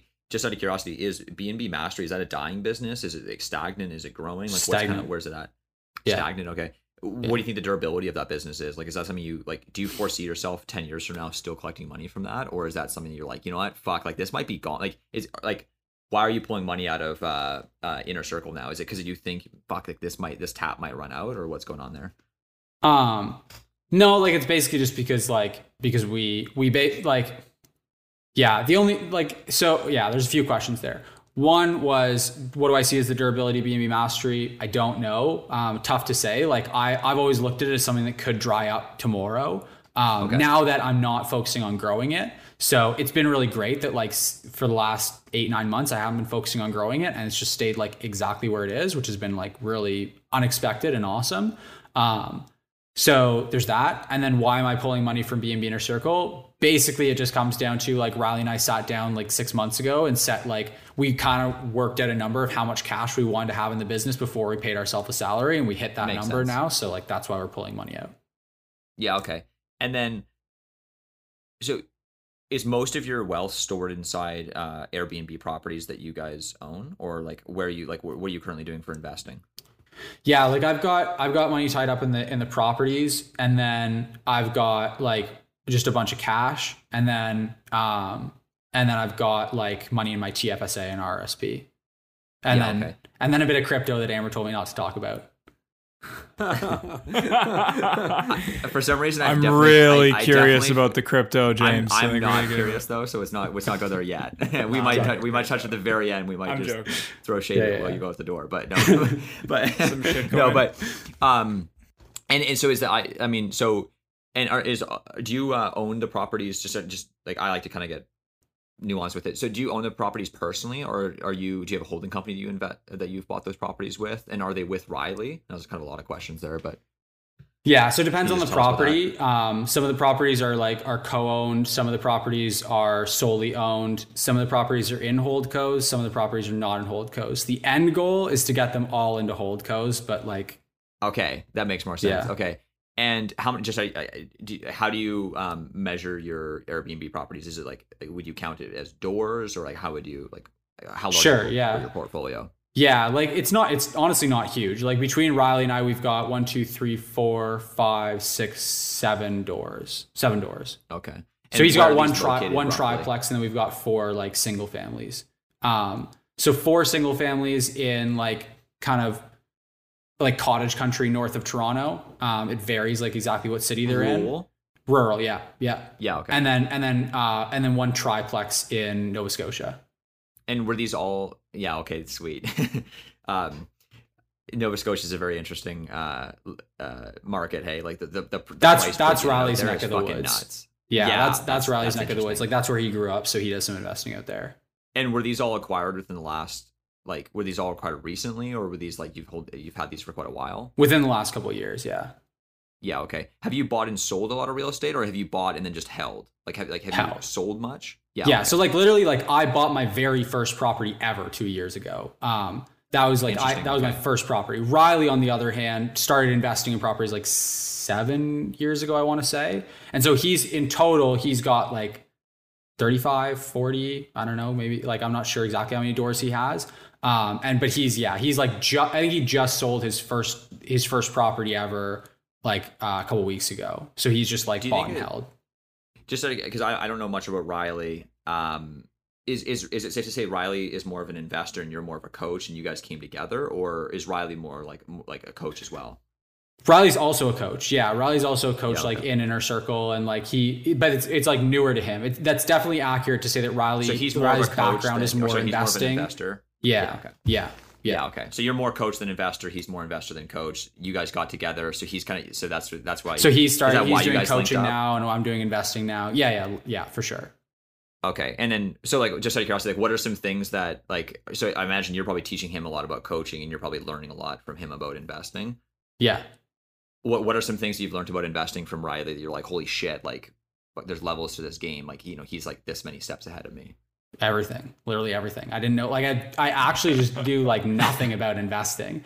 So like for example right? I never i never understood why the heck people people bothered with buying real estate. I was just like this is so dumb. Like when you actually look at the time for money it's so dumb.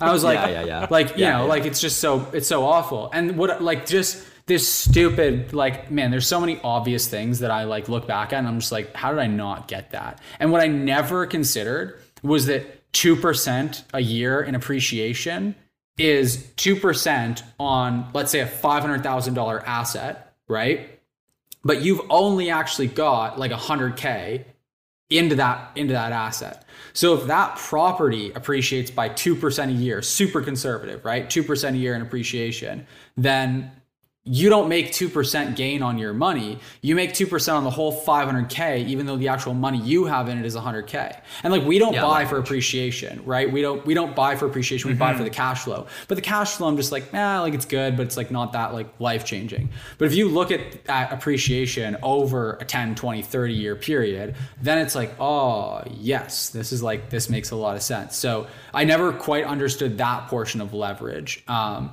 so like that's one of the things that I was like, oh man, I'm an idiot. That's so dumb. Um, yeah, but And like it- largely it's all why. Airbnb. Like okay, so Cash so you flow. you.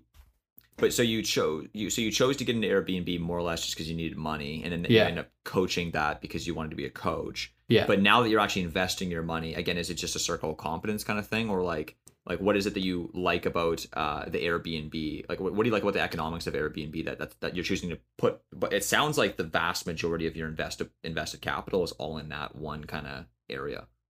Tell them some numbers on your Airbnb uh, that you've been running for like a year. You got to share. Yeah, sure. So so like there's there's two different pieces. Like one, they actually just perform really really well. And then two is that like I it's I view it kind of like insider trading. Like I just have this like huge massive competitive edge in that short-term rentals are what I like study, like do and teach every day, right? So I'm just way better at it than 99% of people on the planet. So I can Yeah, makes sense. like it just like allows me it's like if you spent 99% of your time just researching stocks and that was just like part of your day-to-day life surely you'd go you know what maybe i should buy a few of these right um, so that's kind of what i've done. Um, and so that's one piece of it. And the other piece is like obviously if you studied stocks and realized that no stocks ever made money you'd be like well no i actually shouldn't put money into them. But if you figure, out oh wow some stocks do make money you'd put your money into those. And so like the properties we get do really well. Um, so like we bought a property last year $520000 renovated it um, put like This is the triplex in Nova Scotia. No, this is a single family home in like Buckhorn, Ontario, so like an hour and a half outside of Toronto.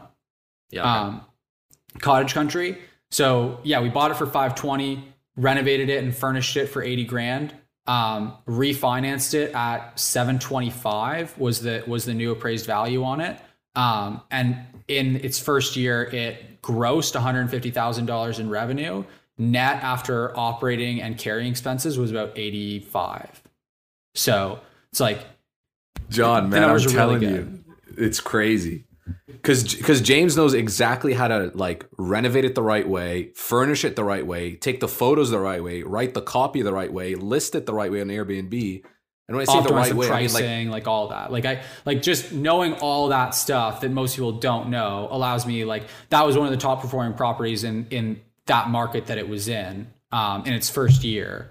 So it's like yeah, like I've just I feel like literally like I just look at Airbnbs all the time. I look at the data behind them. There's like data mining websites, so I can literally see how well every single Airbnb all, all across the entire world does, and I can figure out like which ones perform the best and why, and like know how to run those numbers, know how to like manage the property effectively, price the property effectively, like all that different stuff. So it's just like so much easier for me to get a win there than to go and like try to learn stock market investing and like try to learn what Makes companies sense. and like that kind of thing. So you know? if someone else, so so you, and you're and you teach people to do what you like. So like like for example, you buying this property, like was this a was this a difficult task for you, or was this like okay, this is just a walk in the park? This one, like that, you know, th- like, this is going to totally work out. Like it- like those are fantastic numbers. Obviously, like you bought a property for five hundred and twenty.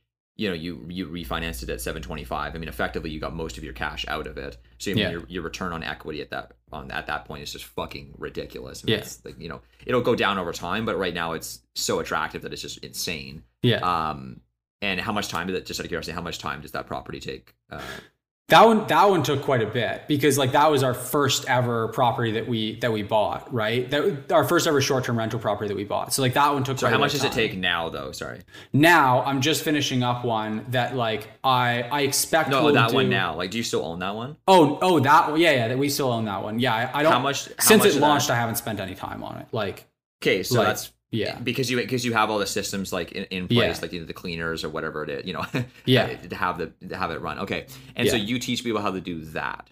correct Okay, and are you like? do- Uh, can you talk about how much your course t- uh, costs and things like that, or like the time commitment? Like, is there? For sure. Yeah. So it's like so the the program is a ninety eight hundred dollar program USD, and then um, it's a, it's usually a six month engagement that we work with people. Way more hands on than BNB Mastery program. So like we call it a done with you program.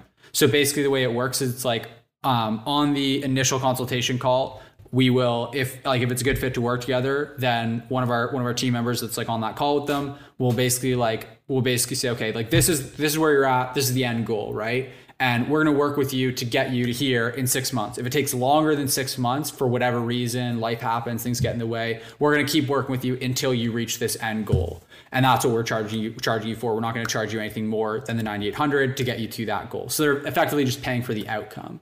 Um, and and then from there, it's like they get access to the back end training, all the like tools and resources that we use internally, all that stuff. It's all laid out in like a back end learning portal. They get like the community with everyone else inside of it, and then they basically go right into an onboarding call with Jacob. Um, and so Jacob also acts as the success manager uh, for every one of our students, and we're going to build out our, our like account management team over time as well. But Jacob basically does like a, a one-on-one onboarding call with them, where he like r- ma- lays out a roadmap for them of exactly what to do, and then he checks in with them at least once a week, every single week, to make sure they're on track. And then they also get um, they get like four calls a week with Riley and I. They can jump onto, ask questions, get coaching, that kind of thing.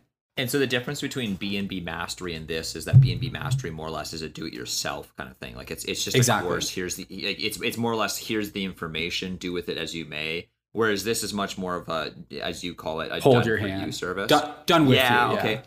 Yeah, done or done with you. I like that. I actually had a um uh one of our weekly ballers. His name's Ilya, and he was telling me he he um have you heard of Black Card University? Yeah, yeah, Stefan Aarnio.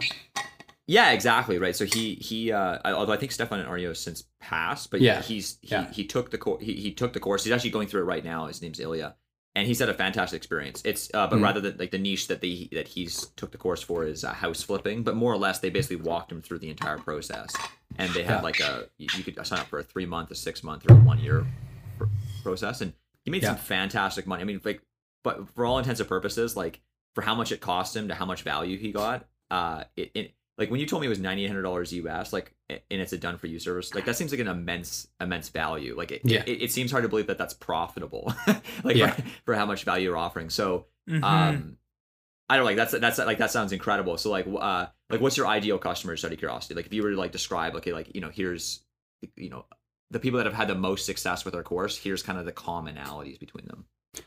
Yeah, so I think like um, our ideal customer uh, is basically someone that like like the, the really where like and we will work with people that have like a little bit less money set aside and they want to do like a joint venture. Because we literally have training in there of like go how to go and find a money partner to do your deal with and like how to structure it present it to them all that stuff. But like our real like ideal customer who's going to get like the best results is someone who's just sitting there being like this money that i have is burning a hole in my wallet. I want to get it into a property. Because then it's so easy for us. We literally just like help them find and especially like if they come in and they're just like I am open to investing wherever. Here are my criteria of what I'm looking for, but like I don't need it to be anywhere specific geographically. Then it's like that's ideal for us because we can just go but like this is a great market. Here like we've literally got this enterprise level report that we spend a lot of money on to get from AirDNA that allows us to see the best like top performing markets throughout Canada and the US and so we can just be like sweet this market is on fire. It's doing really well. It's a solid market. Like regulations look good. Checks all the boxes. Like here's it meets all your hmm. criteria go and find a property like this in this market they go sweet they got on calls with us we help them find the right property run the analysis buy it set it up done and it's like And do you it's very do you typically recommend that the person lives in the in the market that they buy the property in? No, no. We like some people want to, and that's fine. Like some people have a specific market they want to invest in because they're like, oh, I want this to be like a property I can go to vacation to when I when I want to as well. Um, but like we don't recommend it because like we always recommend to people that even if they do live close by to where they're investing, that they try not to use that as a crutch because it's really easy to use that as a crutch and then like go buy to the property a bunch and have it suck up a bunch of your time. And if they and for some of them, they they like love that. They love going by to the property. And that's like one of the reasons they love investing in real estate is because they like to go and like see it and be there and be part of it. And that's cool. But then other people are like, no, I don't want to be involved in it. But then because it's so close by, they like feel this urge to. Um, For sure. And even I do that sometimes. Like literally, there's property that I'm renovating right now, and it's like our team is having a really hard time finding contractors in that area to like renovate the kitchen. And part of me in my back in the back of my head is like, this. I, I just want to go up there and just do the kitchen myself, you know. And then I have to be like, no, that's so dumb because it's like such a low leverage thing to do. But yeah, but it's like it's so easy to fall into that like that that mental crutch of just John. like, yeah, I'll just go do it. Take No, interesting. He he found, bought, is flipping and furnishing, and is going to list this entire Airbnb property from like the couch behind him. Yeah, like and go and, there. And how Yeah. much capital? Uh, so like okay, so ideal customers obviously. Uh, probably around like 100k. how much cap? Around Canadian 100k. US? Uh, either because like you're, it's basically proportional. Like you're gonna I, probably, yeah, I buy- guess. Yeah, okay. You know what I mean? Yeah. Yeah. Mm. And um, do, do the people that normally enter your course have business experience? Um, some do. Um, I would say normally no, no. Because Airbnb seems like one of those things where it's like uh, I don't know, like uh, like it, I guess it's you could say it's businessy, but I, I almost feel like there's an artistic side to it that that uh, like a lot like if someone was like only a numbers cruncher, I feel like they might they might struggle with that part of it. You know, I don't know. Um, I think if someone like I'm, I I would put myself into that bucket of like not very creative, not really artistic, like much more of a numbers okay, yeah, yeah, cruncher. okay, fair enough. But I like in order to succeed with short-term rentals, you have to think long-term if you are that kind of a person. Because if you're the kind of person that I am where I'm like highly analytical, then the short-term thinking me would go cut costs at all at all like for like cut costs at all expense, right? Like always just try to minimize costs because like that's going to make the most sense analytically in the short term. But as soon as you go out and zoom out long term, it's like no, if the guest is upset, like just give them like a partial refund or like do something to like make them happy because although like short term from the number side that's not good. Long term from the number side that is good because they leave a mm-hmm. good review. That gives you a boost in performance on airbnb's algorithm. Then you're going to get more bookings as a result at higher nightly rates. So like yeah you're going to lose $500 because you just gave them a, a refund on one of their nights but it's going to cause you to get three bookings that you wouldn't have otherwise gotten. And so like having seen property owners be really stingy and like do do different like stupid shit because they're not like they they don't care mm-hmm. enough about the guests um and they're just super analytical i'm like yeah no even from a numbers perspective you have to care about your guests even if you are like not someone Yeah. that like cares about customer service cares about your guests from a numbers perspective you have to to succeed long term Can I, I? This is. I mean, this is such a such a pointless tangent, but nonetheless, I want to do it because it's just. I here as an Airbnb customer. Here's one of my biggest complaints. I hate, hate, hate when the host makes me take out my own fucking trash or like Yeah. I have like a laundry list of like here's the cleanup checklist. I'm like, no, fuck you, man. like, Yeah. I, like I paid this damn cleaning fee. Like every Yeah. time, every time I rent in Whistler, it's always like y- you must take out the trash. Oh, and yeah, I the know, trash yeah. is always like on the other side of like the fucking planet. The mountain? yeah yeah Oh yeah, well because it's all like because it's all bear safe, so it's like you have to like navigate your way through like a tunnel in the basement to like find like some trash can. You're like, what the fuck? And so I, I at this point, I just I don't give a shit. I just don't clean up after myself, and I've never had any. Maybe people give me a low rating. just do I'm but yeah, what do you? every every time someone someone messages you with that list, you just send them the link to my website. I'll fix them right up. but, but, but hold but okay, You're just no, like, please consider this. No, but the reason why I bring this up though is because I remember when we were we rented an Airbnb in Quebec City, and I was like, I because when we were leaving, Amer's like, no, like we, we you know here's the things we have to do, and I was like, no, man, I'm not fucking Oh, doing that. And then Amer's yeah, like, I oh, you remember know. this debate. Hold on, No, this me- was me, I let me- think. well, it was all no, no. Well, Amer had said to me, you want to be your best customer, but Mm. hold on, but I said, I don't know, man. I, I feel like this is not good. So can we actually just settle this debate a year after the fact, James? Is Sure, that actually yeah. just bad business as the Airbnb host, or is that actually like a strategic thing of like saving cost on the cleaning fee? No, yeah. So, so two things on that. Uh, I'm gonna, I'm gonna make both of you guys right and both of you guys wrong here. Okay. Nice. 'Cause- I like so, that. Okay, so, fair enough. so like, so yes, that is a bad strategic move for them to ask you, right? Because they're just trying to like be stingy and cut costs on having their cleaner do that or whatever.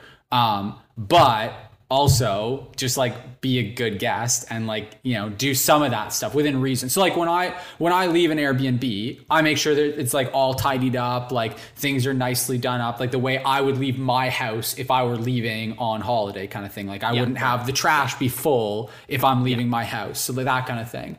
Um, but I think that's like a nice thing to do, not the bare minimum. I don't think that's the expectation or a necessity. So when hosts go and run their business like that's the bare minimum and that's a necessity, mm. I don't agree with that. And then as a guest, if you're gonna just like leave trash everywhere, I'm just like, well, you're just being a shitty For sure, guest, you for know? sure. Yeah, yeah. Okay, mm-hmm. no, fair enough. Yeah.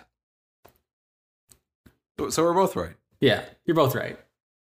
Yeah, I love would that. agree. Although I, I, I just want to like put on the record, I, I was not proposing to put our trash or leave trash around though. Let the record show that John is more right. Oh, okay, yeah, of course, of course. That's funny. James, how many people would you say you've helped over the past six years, like in any capacity as a client through Airbnb Mastery or Inner Circle? Um, well, so so BNB Mastery, we've got like 650-ish students. Inner Circle, we we're just encroaching on 100. And then Learn BNB also has a hosting accelerator prog- program that's got like another few hundred people in it. And that just teaches people like how to host properties on Airbnb. But that one's like purely just a course. There's like no support or anything like that. So you're close to you're coming up on around or maybe even crossed a thousand clients over. We, yeah, over we, your- we've got more than a thousand in our in our like Kajabi portal and like and then another hundred in Man, school. We're like around twelve hundred probably ish. That is really really awesome. What about have you ever have you ever had any of your clients like kind of run into you on the street? No, no. That will happen one day. I, I. I am actually I, I invited one of my uh, one of my students from B&B Mastery up to uh, we're doing like this cottage weekend. Amer's actually coming, um, and we're it, we're going to Muskoka, and he like has just crushed it over the last few months of working with me and building a business in Muskoka. So we rented this like insane cottage in Muskoka, and I was on the Q and A call with him the other week, and I was like, hey man, like you should come up if you're if you're in the area. So he's gonna drop by, and I think that'll actually be the first time I will ever have like met someone that I that was like in my program, not before they joined my program, but like actually they, Right. they join my program and then I meet them afterwards. Do you ever Yeah, get it's really recognized from like people from YouTube or TikTok? No, like I have some of my friends like send me a, a photo, like a screen grab of like my YouTube ad or my Facebook ad or something like that, and be like, "Hey, you showed up on my newsfeed," or like showed up in front of my video or something like that. But like, I've never had someone like stop me in the street, literally ever, because they recognized me, and like other than just cool. knowing me. Okay, so I have some questions about actually like the investment side of Airbnb. So like uh does does the price of your market? I mean, I imagine this is something that comes up a lot. Like people are like, oh, I, I can't do it where I live because it's just too expensive. Like that's probably something that comes up a lot. Like for example, I live in Kelowna, okay, Yeah. and you know, price of real estate here quite expensive. Does that really matter, or is it or is it proportionate to the, how much income you can get in in in different markets? Because it seems like when because when you say like rural uh Ontario and you say Nova Scotia, first thing that comes to mind is like, okay, like these are cheaper cheaper properties, right? Like cheaper markets. Yeah, so like we're buying in the like five hundred to eight hundred thousand dollar range is where we're typically buying, um, because those properties are like in our markets what tend to perform really well, um, and yeah, like the, just the numbers pencil out really well on those. But like I have students that are buying like one point four million dollar properties and like doing really well with them. Um, so yeah, it really depends. Like the like you can't buy a more like prices in your market being high does exclude you from the market if you cannot if you don't have the capital to go and buy those right? So like that's a very real limiter for for some people. Um, but as far as like can you get a $2 million property that also cash flows well? Yes you definitely can. Now that being said typically if you're not going like that one of the things that riley and i like i mentioned are looking into to scale and like buy like larger deals but without having a whole bunch of extra risk is buying like a boutique hotel something like that. Because typically what people will do to get like more because like when you're investing right you'd rather manage one property than manage two. Makes sense right? And so if you can get just as much cash flow on one million dollar property as you can from two $500,000 properties, it would just be easier to get the million dollar property because then you have like one set of gas, one like one property to do the cleaning on, everything else, right? So it's just simpler. But the challenge is that typically the way people will do that is they'll just buy a nicer property, right? Because they're buying a property that's like mm. doubly as nice. Um, so like up to like five, six, seven hundred thousand dollars, you can achieve that by just buying like a bigger property. Like we buy four, five, six bedroom properties as opposed to buying like one or two bedroom properties. But then to get to that like 1.1 million dollar mark in the markets that we're buying in, you're basically just buying like a more luxurious higher end property.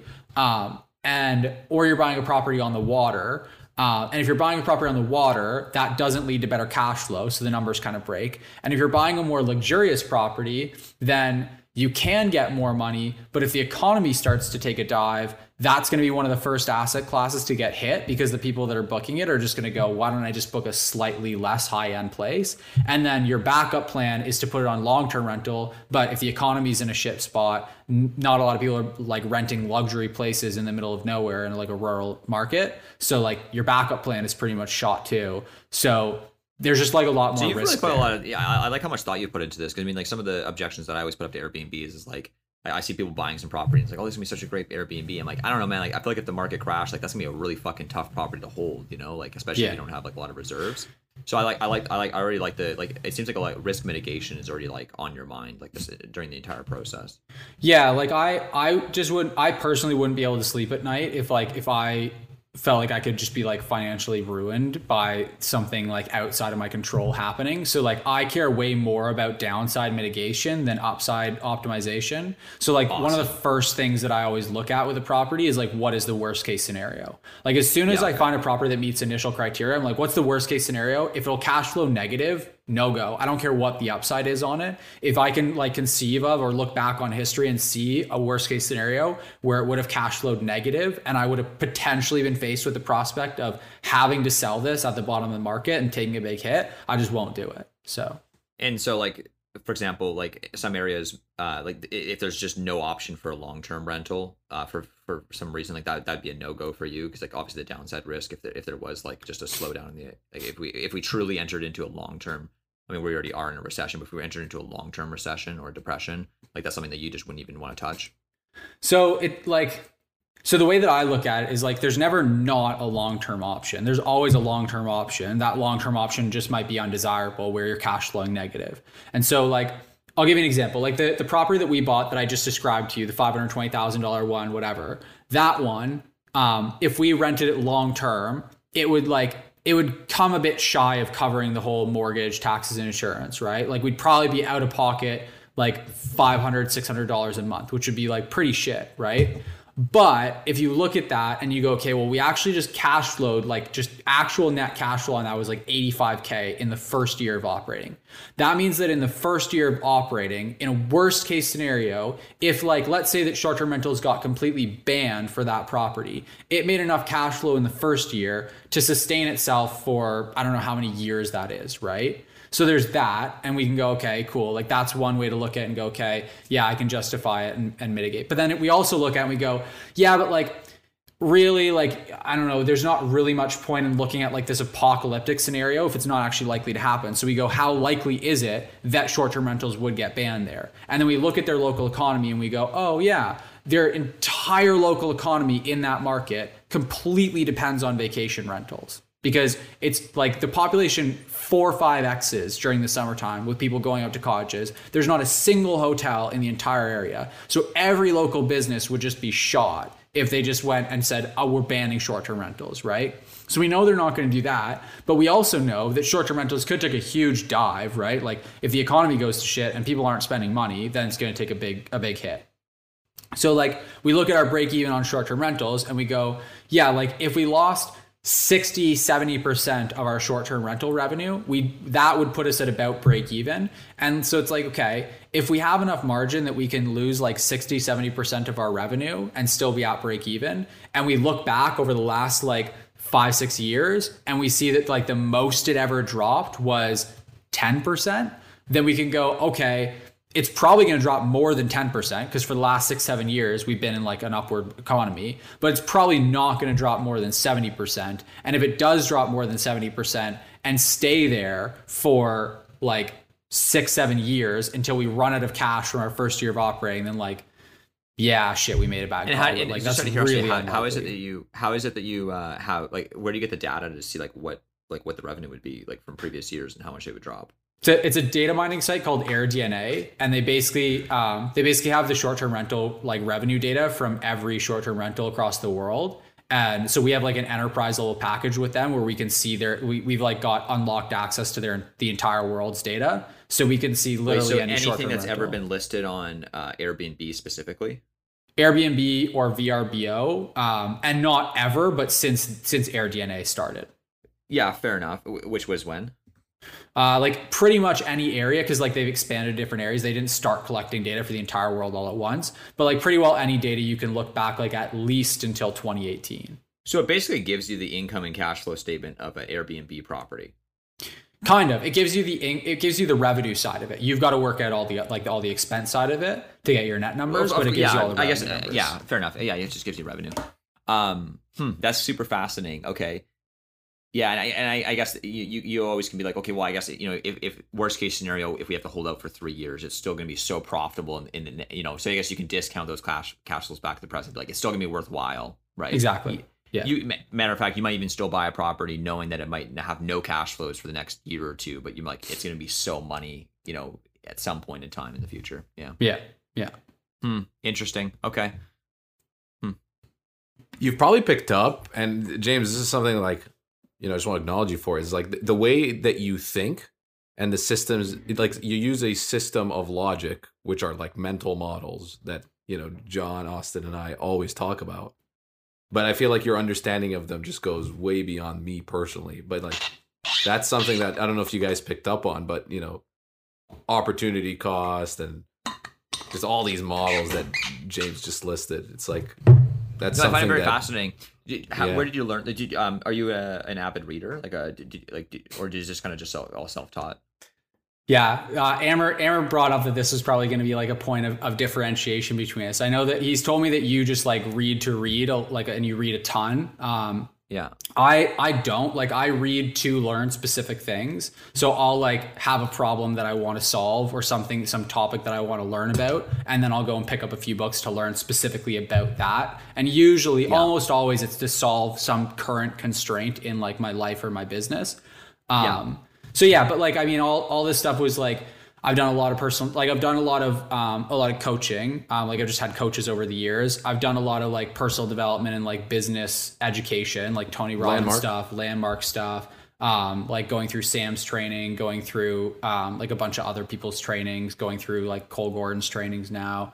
Um, yeah, and then like I I have read quite a bit, um, and I just think a lot. Like I just yeah, just like go through life and find problems, and then like just figure out how to solve them. Like I'm, I, I've talked about this with Amer a lot, uh, which is that like I think I, I kind of like the, one of the big differences I've noticed with Amer is that like I, I really, really like to know how things work. I like need to know how things work. I don't really just accept that that things work. So like Amer, this is just a silly example, but like Amer watched the movie Top Gun and then shared like was talking to me about it uh, like a couple weeks ago, and he was like, "Man, is don't you like did you see that movie?" And I was like, "Yeah." And he's like, "Wasn't it crazy in the opening scenes when you realize that like when a plane lands on an aircraft carrier, carrier there's a wire that grabs it and stops it?"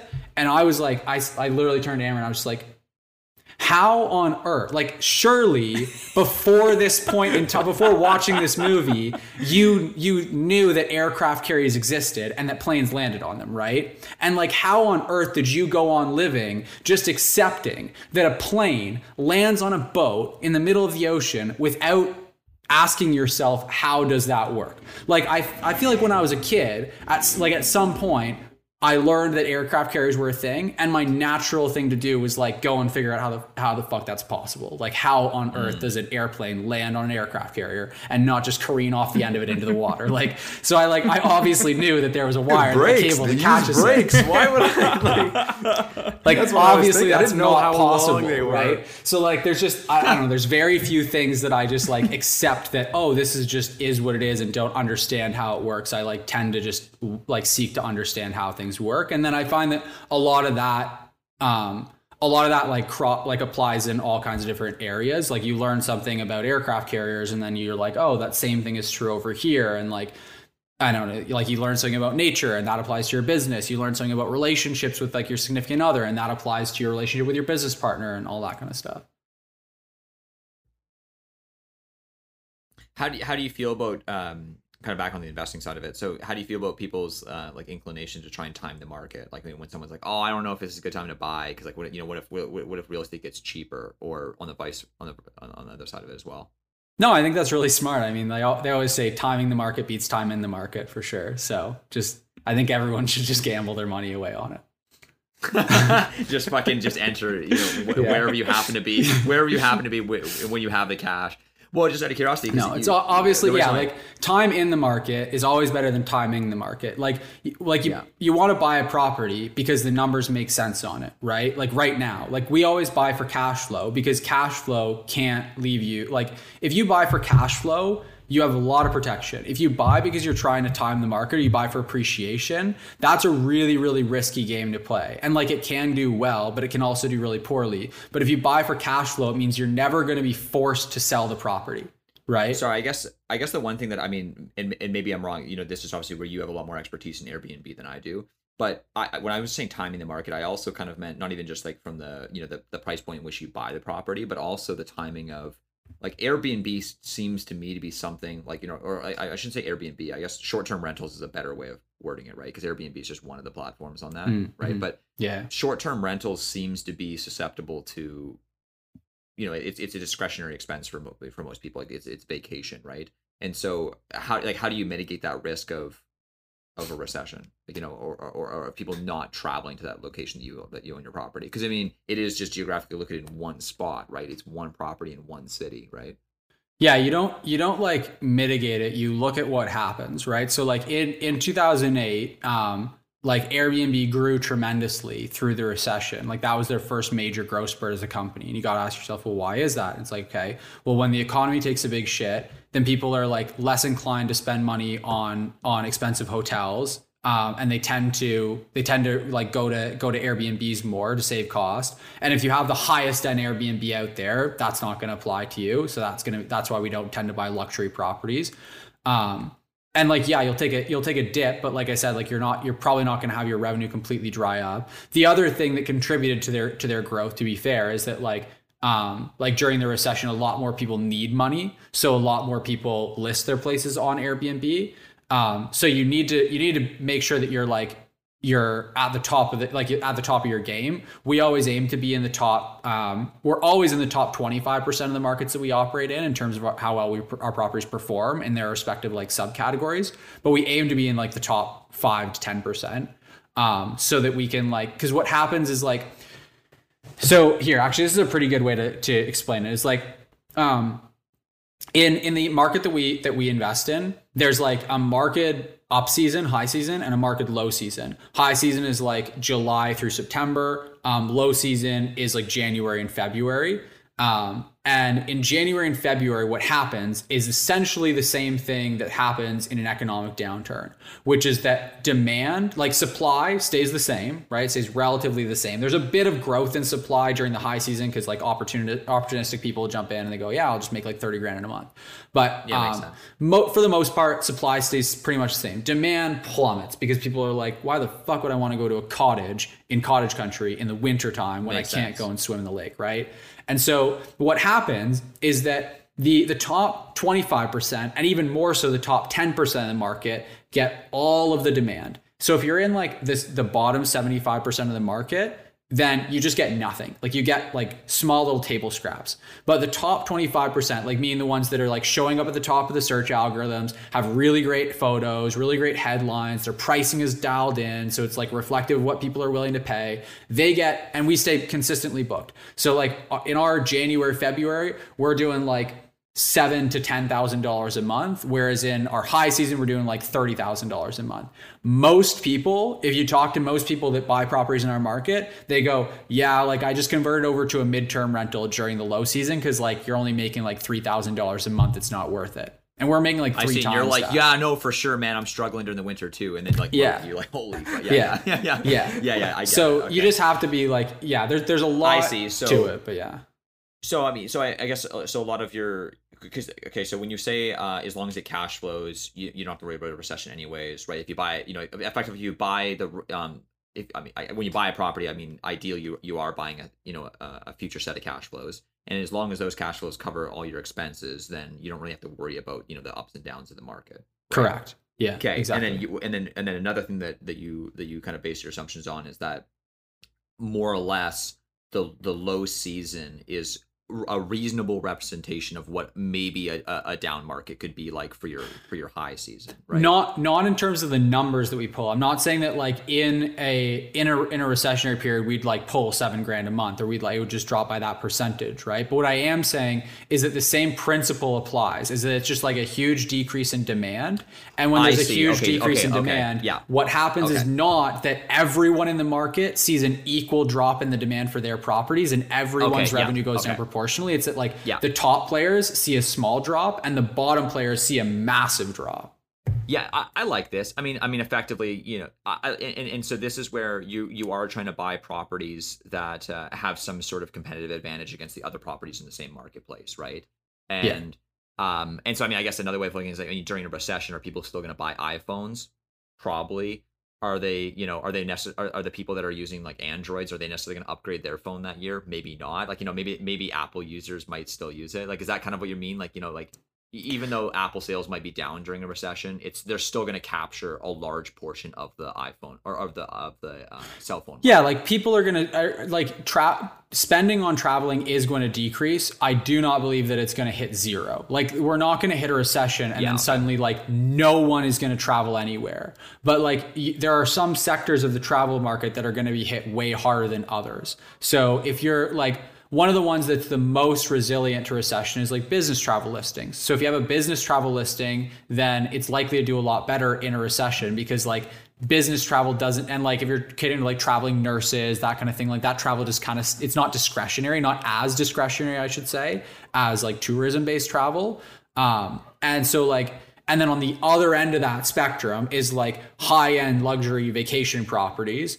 And so like we don't want to be way over here it, over here on like the business travel side, you lose a lot of upside. So like it's not, you know, you get a lot of downside protection, but like disproportionately, uh, you're you're losing upside. And we're kind of like somewhere over here where we're like a we're a vacation travel listing, but we we're not we're not anywhere close to being like a luxury high end, and we could literally slash our prices by seventy percent and still be at break even. So there's a lot of margin for us to decrease our prices to get to get bookings and still be still be profitable. So margin of safety is like is like a is a mental model that you use. Like you're always like factoring like okay, like how bad would things have to be before I actually like lose my shirt basically on this. Correct. Yeah.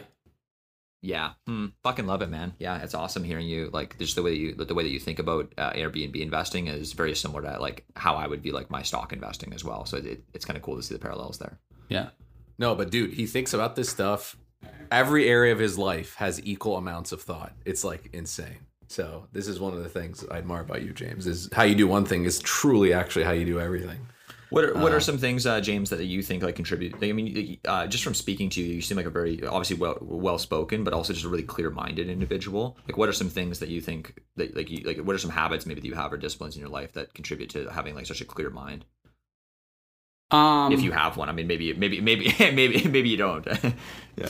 Yeah, I think that probably one of the biggest things that contributes to me having a clear mind is um, not filling it up with like shit. Um, like I, so so like for example, I I got into this like joint venture deal, right? Where like I I was largely outside of what I where I felt comfortable and felt like I thought it all through, right? Because we were like we were invested with another person's money, um, doing this joint venture, and Riley had a lot of competency here. He had done it before, like everything else. But for me, I was just like, this is a little bit too much, too fast. Um, and so I got out of that deal. I ended up like actually just just structuring myself out of that deal um, because it was like I just think that if I like again along with the lines with that like needing to understand things, I'm like I just kind of looked at and I went, you know, like there's a there's a reason that the bank doesn't just lend you like if you look at what a joint venture is, right, where you're going and like invest partnering up with someone else, they're using their mortgage capability and their capital to buy the property. It's like you're doing that um, so that you can like get more leverage than the bank will give you as an individual. Because if the bank would just give you that money and you had that cash, then you would just do it yourself. You wouldn't cut the, the, other person in on the deal. Or like, not to say that you don't have the leverage in the cash, but like you at least have decided that you don't have the, the leverage in the cash that you want to deploy into short-term rentals. So like, you know, maybe you have the cash, but you have it in like other other asset classes and you don't want to be that like that singularly uh invest like you want to maintain some diversification. So you do a joint venture or whatever. And so um I just looked at and I went, yeah, like, you know, there's a reason why I can't or don't want to do this with my own money and my own uh, my own leverage that I could get from a bank. And it's largely just because like that that amount of leverage um, takes up too much mental space for me. It's like it's just it's a like a lot more there's a lot more downside that gets introduced there. There's like a lot more of a worst case scenario. I think like one of the things that allows me to have a clear mind is just like knowing that it's all going to be okay. And I think there's like a lot of people, especially in, in real estate and investing of all sorts, that just like, even though they, they, you know, you see like the story of the person that like gets to this level of like huge financial success and they fucking lose it all. And it's like, you could have just literally not been an idiot and, and then like not had to deal with that. And so a lot of like, I think a big part of me having a clear mind is just not being an idiot. Is just like not doing things that could. okay, fair enough. And then, you know? and then I, I mean, obviously, a follow up on that. I mean, because I, I, I, I kind of like again, like the mental models that you that you that you're using here are interesting. Like, I mean, effectively, you're you're using the inverse method, right? You're you're basically saying, like, look at like I, I guess I mean I, am trying to you know make money, but I'm also more importantly trying to like what are the things that I could do to absolutely lose my money? Okay, I'm just gonna stay the fuck away from those. Correct. Right? So it's, it's kind of like a, how can I how it's like it's not it's not just how can I be a genius? It's how the fuck can I not be a dumbass? Right. Yeah. So I like I like that. Okay. So that's that's um that's cool. What are some things that you do like some tactics that you use in your life to uh prevent yourself from you know making maybe emotional decisions that would be fall into the dumbass category versus you know not. Um, like you seem like a very yeah. uh, stable individual who is not necessarily. You don't seem like you're in a rush, if you know what I mean. Yeah, I guess I guess that comes down to just like my views on life. Is it like, like, yeah, I don't know. I I had this like real big breakthrough. I remember I was living in San Diego at the time. I was running BNB Mastery program. I I don't remember exactly the context, but I still have it written down in a Google Drive note. I like I just wrote everything I was thinking, and it was like this like huge breakthrough for me. On um, up until then, I had always struggled with patience because I always saw patience as like this lack of ambition, and I could never I could never like have patience and drive coexist. It was like in order to have drive and ambition, it had to it like it was always hand in hand with a lack of patience. And I just remember having this like light bulb moment and like writing stuff down to like remember it. And I and I I've read it back a couple times since and like it's just like so good. Um, and it was largely just me discovering patience and discovering that like life actually literally is about the journey, not about the destination.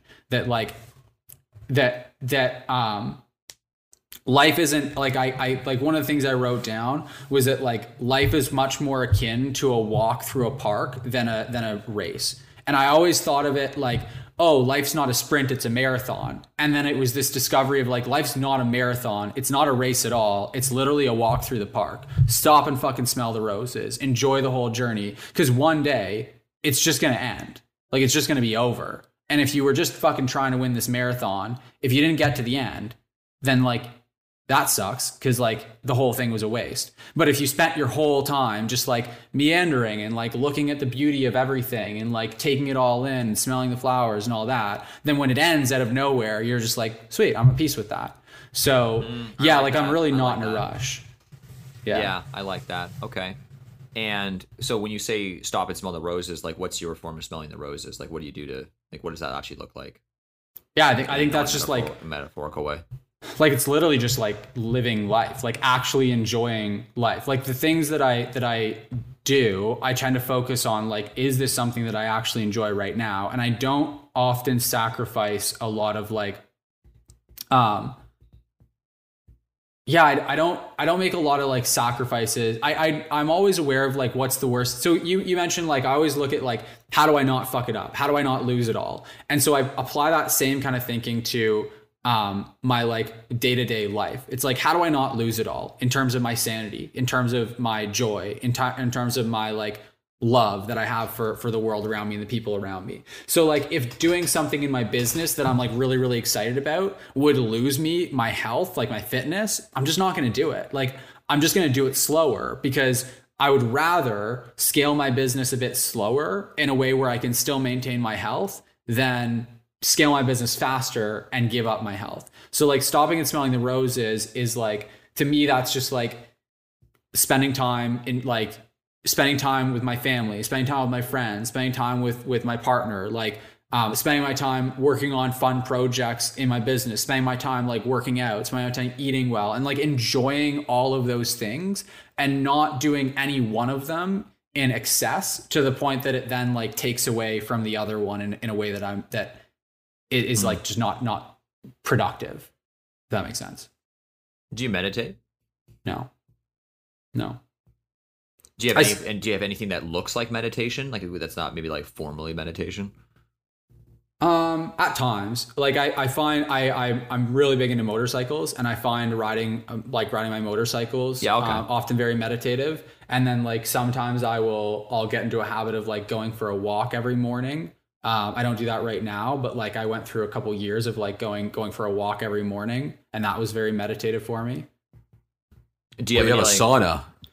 Yeah, in the sauna, I, I wouldn't describe that as much as med- like that's my that's part of my morning routine now is that I go in the sauna every morning, but I don't really Mm-hmm. meditate in there so much. Like I, I read in there, um, or I'll just like uh like hang out and like kind of get my day started, like check some emails, that kind of stuff. Oh, got it. Okay, Um, okay.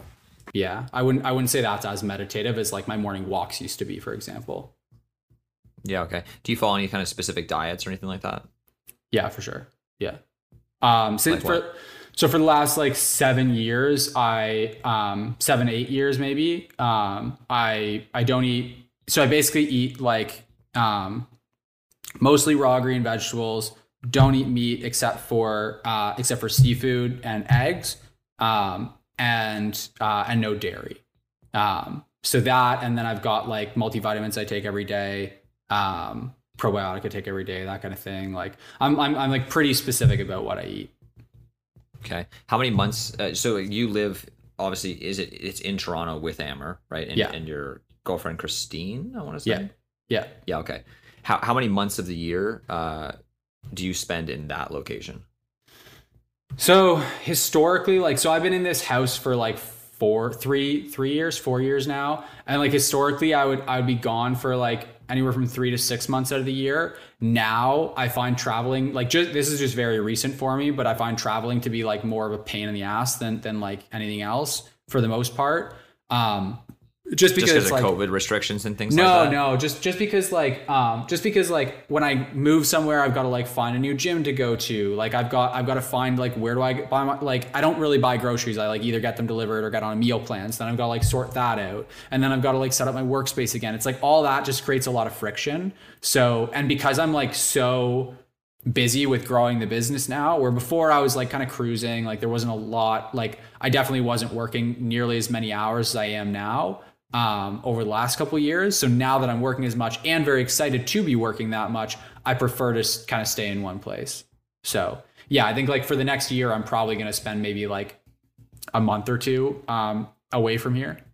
I love I love the honesty and the truth of that because you know like I feel like there's like this whole like Instagram kind of entrepreneur sort of I don't want to say myth because I mean maybe some people actually genuinely enjoy it but it seems like there's like this like kind of persona that a lot of guys have that are in a similar boat to you where they're like I'm traveling the world like you could live a life like me you know like that kind of thing and then meanwhile here's you like yeah no I actually just prefer fucking staying at home you know like Yeah, like I, I also just love Toronto, man. Like everywhere I go, Yeah, okay. I'm reminded of how you- much okay I yeah love I guess that Toronto. helps if you love where Yeah. you live yeah Yeah, for sure. And like I hate the winter, so like that sucks because like I really hate being in Toronto in the in the winter time.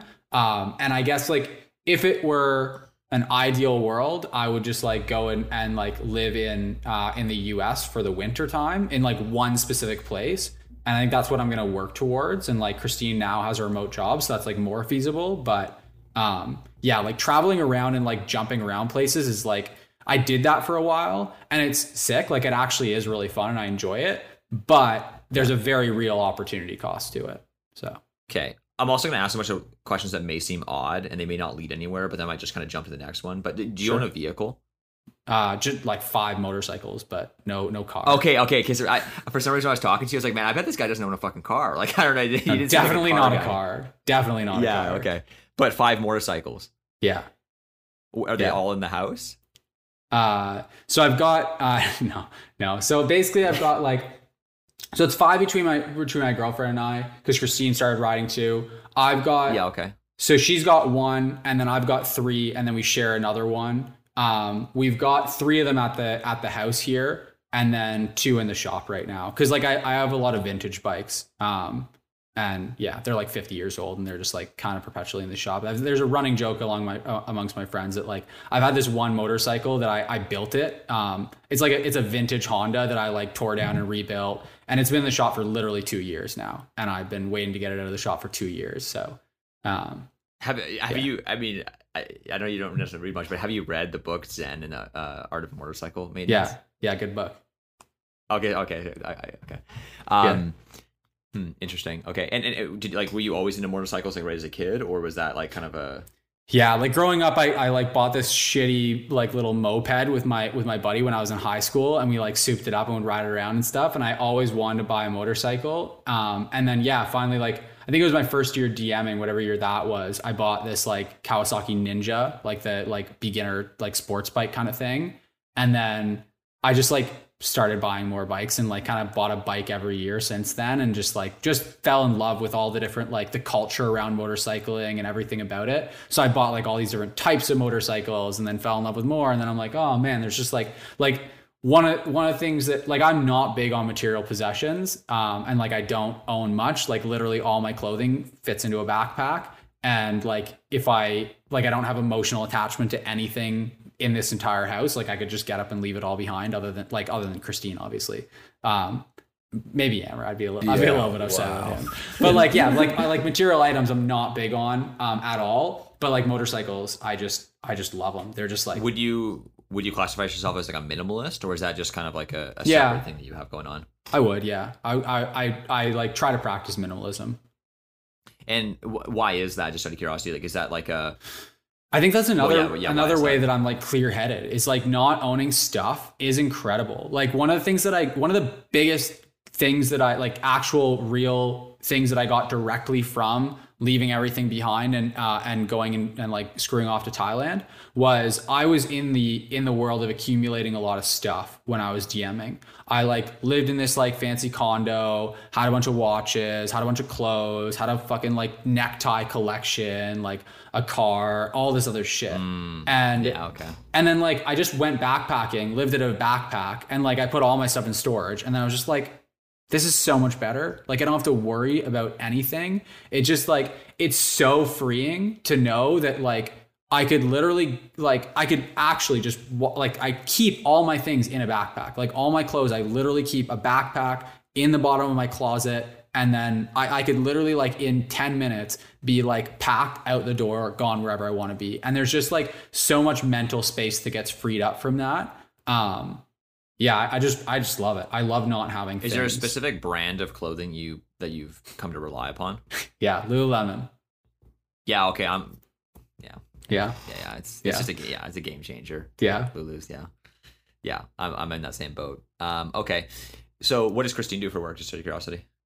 Yeah, so she just got a new job a few months back. She's uh she's with Hootsuite now. Um, she does like uh, compensation. So she basically is like a compensation. Now she's in like compensation and benefits with them, where she like helps them strategize, um, basically like how much their teams are going to get paid and like w- what their benefit plans are going to look like. That kind What of thing. did she do? What what was her uh, uh, uh, job over the last five years? If it was maybe one or two. So she, yeah, so she like she started out when I first met her. She was working at um, Mercer, which is like a uh, benefits consulting company. Um, so like Okay, big companies okay. would go to them and be like, "Hey, help us with our find like a benefits plan for our teams." And then she left them um, to work with uh, with BMO uh, as a compensation Yeah, okay. specialist. So just purely figuring Okay. out like what their teams would would make as salary stuff like that. And then she basically like BMO was like just kind of not a great um, like work culture, like Yeah. not a lot of freedom, that kind of thing. So she moved over to Hootsuite with it being a much smaller company and like a lot more freedom, enjoys it a lot more. Okay. So is it safe to say that she works a traditional nine to five job for the most part? Yeah. How, how do you um have you how long have you guys been uh, dating? Three years. Okay. Three years. Have you guys ever struggled with the fact that maybe you have a lot more freedom than she does, like with your job, or No, not not really. Honestly, like um, you you'd think so, and like I've certainly um, had that dynamic in other relationships. One of the things I love about Christine is that like she's very independent, um, and I think that so there's kind of two things that that lead to us not really having a lot of conflict there. One is that she's really independent, so like I would just go to Asia for a month and like do a trip there, and she would just like stay behind, maybe come for like a week if she could, and like that just wasn't a big deal. Like we would miss each other, obviously, Okay, sweet. right? Um, but like it's not like oh man you you you know you like to travel more than you love me and like this big thing.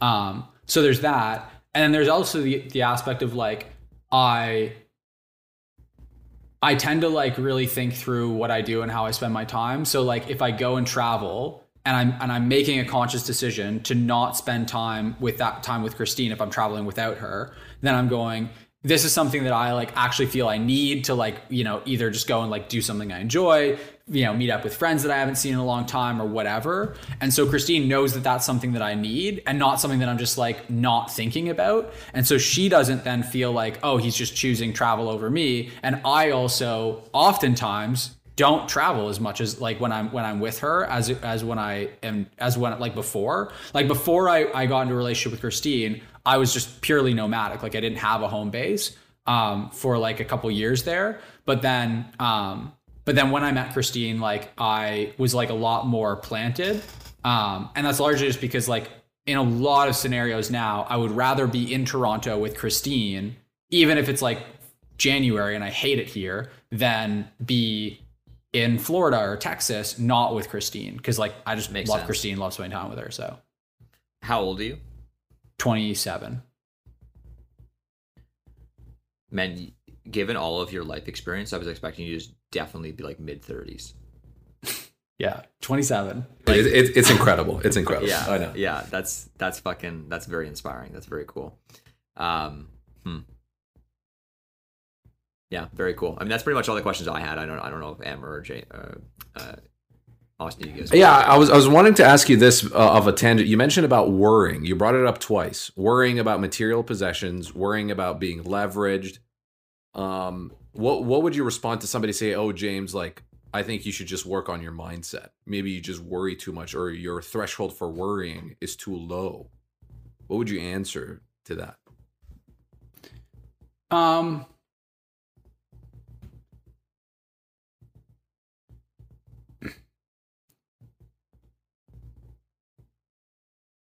I'm trying to think. I'm trying to like think through um, those two examples. So like worrying about material possessions. Um, I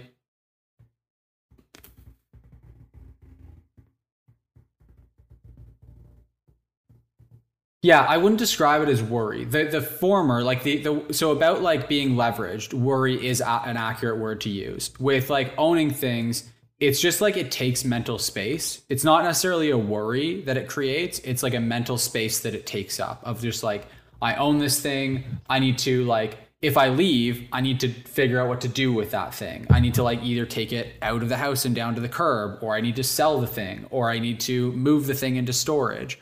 Um, if I own a thing like a car, oh my god, I have to like worry about putting gas in that thing, getting oil changes on that thing, getting the tires rotated on that thing, putting winter tires on that thing, getting insurance on that I thing, see. like all that other stuff that like it's just so much mental space that it takes up. It's like the second and third order consequences Yeah. around the responsibilities of owning those things Correct. that you're just like, I just don't Let want me just that." eliminate at the root. yeah, so Yeah, like that's like a really good point, man. Unwinding some shit, like like getting into something Yeah. can always be super easy, but unwinding something can be like a whole fucking beast. Oh, you it's so annoying. Like literally, when I was buying furniture for for the for the house here, I was like, I'm not. I'm gonna be very conscious to not spend enough on anything that I would care about just walking away from it. Wow. Right? Because it's like as soon as you buy that nice couch, that's like a three thousand dollar couch, then you're like on some level, and like I could work on this mentally if I like actually had a desire to own a nicer couch and like wanted to, then I could go, okay, I'm just gonna like do the mental work to not to like be okay with walking away from that three thousand dollar couch. Because like realistically, I can walk away from a three thousand dollar couch, not the end of the world, just mental work, right? But um yeah, I just I don't really care enough to own a three thousand dollar couch to like put in that mental work. But yeah, I just was really conscious of like making sure that Mm. anything was like not expensive or nice or like sentimental enough that I would care about walking away from it. So that if I choose to like just leave this place, I don't have to hire movers and like fucking deal with that and all. I can literally just be like, no, I'm just gonna go and like go to the next place ask my landlord to just buy this stuff off me for or like take it like literally just like rent it rent the place as furnished when i leave and then i'll just leave and like not have to hire movers and i'll just like buy it again get amazon to deliver it right to my door and just be done with it right? Yeah. so um, that's around the stuff. Around the leverage yeah i could um, i could certainly do mental work to become like more accepting of like risk but i don't want to. I think that like that kind of like like worrying about risk is good um, and you just kind of have to like you have to set your barometer of like how much risk you're willing to tolerate and i very consciously have set my my bar for how much risk i'm willing to tolerate at where it is because of like what i'm optimizing for and so to like do the mental work to raise that bar to be accepting of more risk would be counterproductive to where i want to be like what i'm optimizing for T- total makes total sense. The other thing I wanted to ask you about is like um, there's a very clear sense of your clear mindedness comes from uh, moderation, and you said not being an idiot, which is not filling your mind with shit. How do you balance that heuristic with consuming YouTube, TikTok, or some sort of like Netflix or movies with maintaining that clear mindedness? How do you find that balance, if any? Yeah. Yeah, um, I just try not to like consume shit. Um, so like TikTok is shit, Instagram is shit, um, and YouTube is a lot of good stuff. Um, because there's like a lot that you can learn from from YouTube. Um, but there's also a bunch of shit on YouTube. Netflix kind of falls into the same bucket. Um, so I try to be intentional. Same bucket not- as YouTube. Sorry. Um, same same bucket in the sense that like there's a lot of shit and there's some and there's some good Yeah. stuff. Okay. Okay. Um, so yeah, so I guess I try, and I'm not perfect at it. Um, but like I do try my like I don't I don't ever go on TikTok. Um, I don't ever really go on Instagram. I go on Instagram the odd time to to like respond to some DMs because like they're we're we're using that as a business growth thing. Um, but uh, yeah, never go on TikTok. Um, hardly ever go on Instagram and don't have any kind of a problem with like moderating my time on there.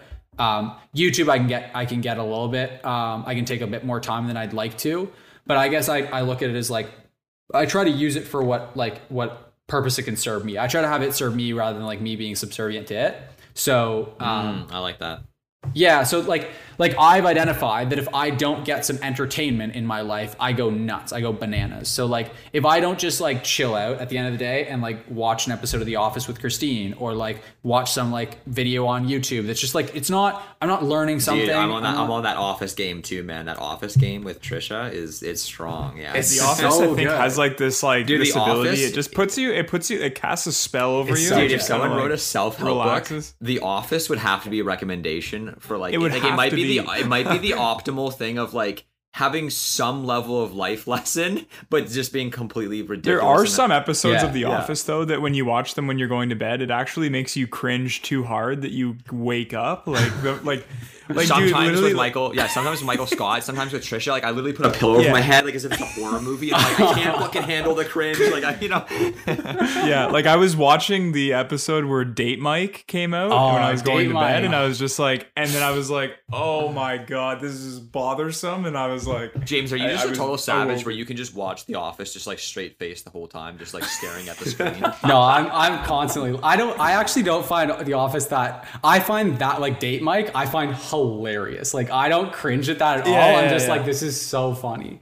Yeah. Wait, so No, you I- can you can stare it. through Michael Scott's cringe, no problem. I laugh through it. I don't stare through it like Oh, some man, serial you're a killer. savage, but I laugh See, I through can't- it. I- no, I'm Oh more my like I, I I would like a good episode about Dwight Schrute, maybe you know with Mose and stuff. That that's Oh, yeah. So. Okay, but I like that. So so basically you you you've um you've incorporated entertainment into your life in a way that you feel like it's Yeah. not necessarily impeding on your on your long term success. Well, I actually think it's supporting it, right? Like I, I kind of identified like how much do I, how much entertainment do I need in a day to to like not go nuts, but also to not go overboard with entertainment, right? So it's like What's the sweet spot for you? Yeah, have you found it? Yeah, for, for so for me, like the sweet spot is like um I one YouTube video, one like good. I like Cody Ko on YouTube. Um, his videos are Oh, just like so good. Yo, have you seen the Real Bros of Simi Valley? Have you watched that? no. I've seen like part of an episode. Yeah. Okay, never mind. Then we won't go down there. Yeah, like I, I really like his YouTube channel because it's like I don't like shit like um I, I I don't like a lot of the like um like a lot of stuff on YouTube can be like entertaining, but it's also like like training your mind in a way that, that's not great. So like the Nelk Boys, I think falls into this really really effectively. is totally. like it's like entertainment, but it's also just like garbage, and it's just like training you to like just be like think about like shitty stuff and like anything anything like that. Cody Ko is just like this like mid thirties. You watch the That's Cringe Yeah, yeah. stuff like every day, pretty much? Like No, like I like I um I was in a really good flow on it. Like Cody doesn't come out with videos every day. So like I'll watch his stuff like Oh, in the okay. morning while I eat my breakfast. I'll eat I'll watch like one of his videos. Or there's a few others that I'll watch, like um stuff made here. They're like ones where where guys are just like making like engineers that are also charismatic. They have this like incredible niche on YouTube where like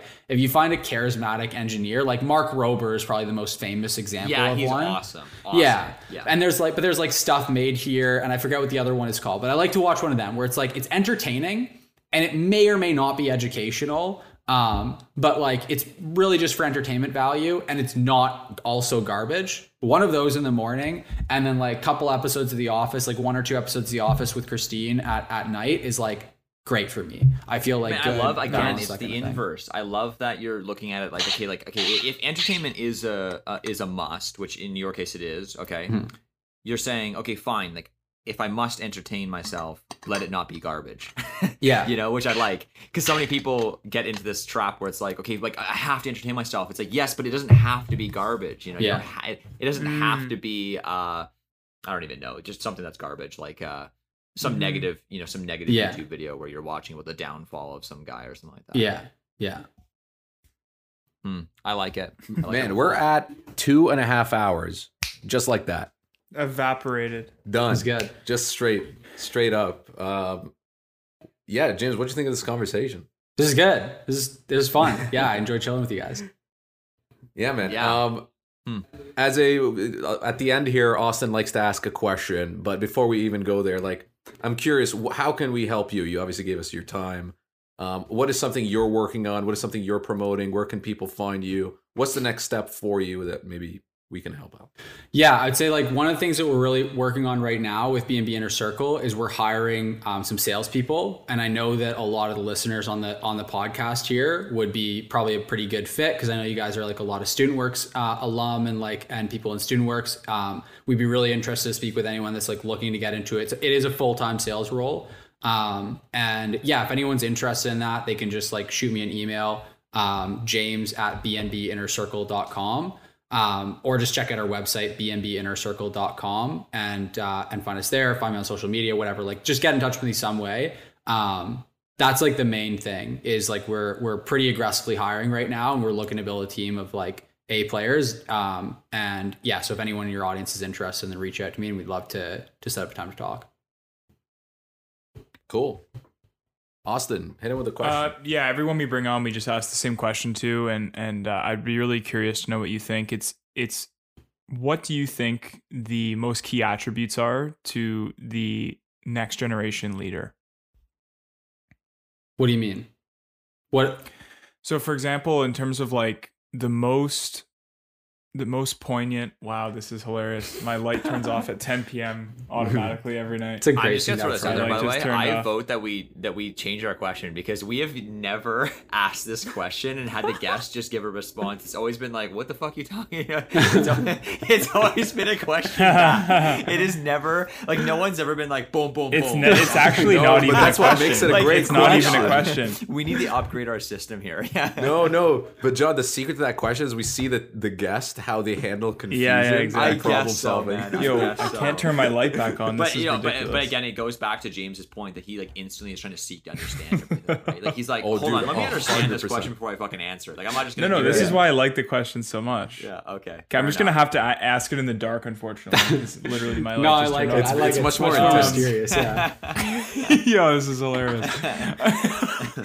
I have one of these like smart light bulbs that you have to turn on with an See, app, James and of course the app isn't working. because that's too much of a fucking hassle. yeah, this is So this is such a fail. It is a little bit of hassle, but it is Um, great for discipline, right? Because it's just like, no, you're Amish at 10 p.m. It is. I'm, to go I'm to bed. guys. I'm supposed to be in bed right now. You should do that with your okay? whole, like So- your main electricity panel. Like your electricity is just off at 10 p.m. Your You're breaker done. just flips. yeah. Oh man. Uh, so let me let me reframe the question because you essentially just hit me with a what. So I have to start over from the beginning. So you guys, if you guys are listening, there's just a black screen Yeah. that's talking right. Just a, Maybe like a vague haze, shadow like it's of just- Austin. Yeah. and I'm like super close to my Yeah. computer. Okay. If you in, I I would say most people answer this in like one to three characteristics. So it could just be one word or three, you know, adjectives that you would use to describe the most poignant leader or business owner of the future.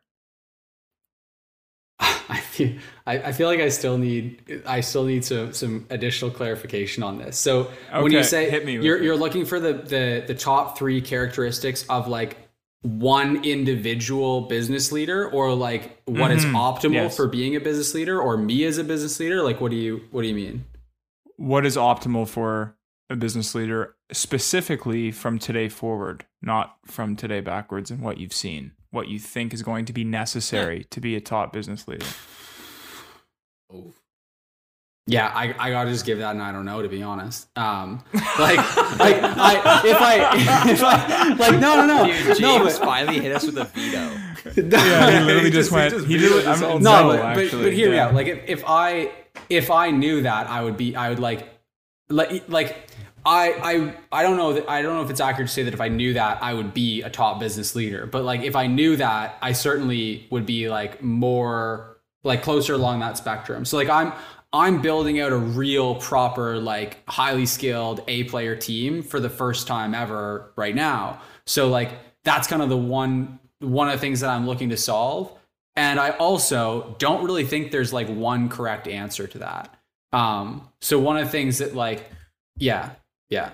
Does that make sense? Okay. If there wasn't a right answer, what would be some of Okay. what you think? Could What be? are some of the things that I think are are like good characteristics or strong characteristics to have in a business leader? Um,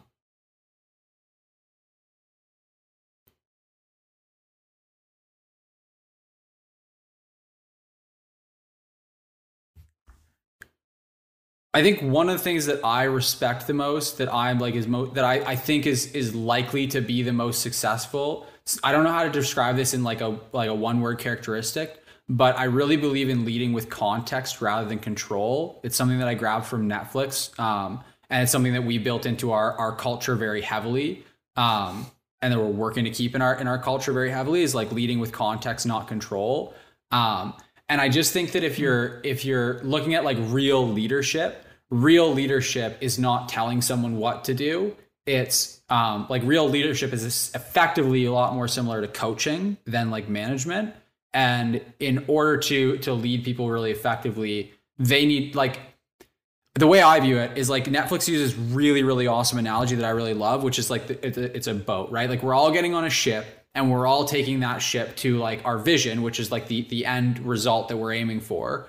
Um, and then our values in the company are the context of how we're going to operate to get there. So we can all be rowing this boat at the, it, like in in sync in the same direction. Um, and so when I when I give everyone the context of like, hey, this is where we're going, and this is how we're going to operate in order to get there, then I then remove myself from having to go like, hey, you row like here's your rhythm, row exactly like this. Don't innovate, don't think, like just do it. So yeah, leading with context, not control. I don't know what like a one word characteristic for that would be. Um, but that's one thing that I personally No, I believe really is like like uh, a, a good way to lead. I'd never. I, I would say now that you've explained it, I fully agree. I had just never thought of the idea, like the boat analogy. I hadn't heard that before, Yeah. and the idea that even just having one person paddle in the in an opposite direction or not paddle at all for one hour would compound that out over a whole voyage. Would Yeah. you know be a pretty noticeable difference. Yeah, for sure. Yeah, this And is so finding the right people is really like you said, where finding the right people and then giving tho- those people the right context. That's like literally like that is how I view my role as a as a leader within the company is like find the right people, put them in the right places, give them the right context to do a great job. And like this was a huge breakthrough for me because like literally four months ago, I thought that like mission, vision, values was like woo woo fairy dust garbage that you did not need. And it's been like this total breakthrough for me to realize like, and it was like catalyzed by Jacob coming onto the team because he's like the first, like I said, like real A player, like really like great solid person where I can genuinely look at him and be like, I, I could do this myself or I could hand it to Jacob. And if I hand it to Jacob, it's just as likely to be successful. He's gonna he's gonna do a great job. He's gonna do it like potentially even better than I would in a lot of areas.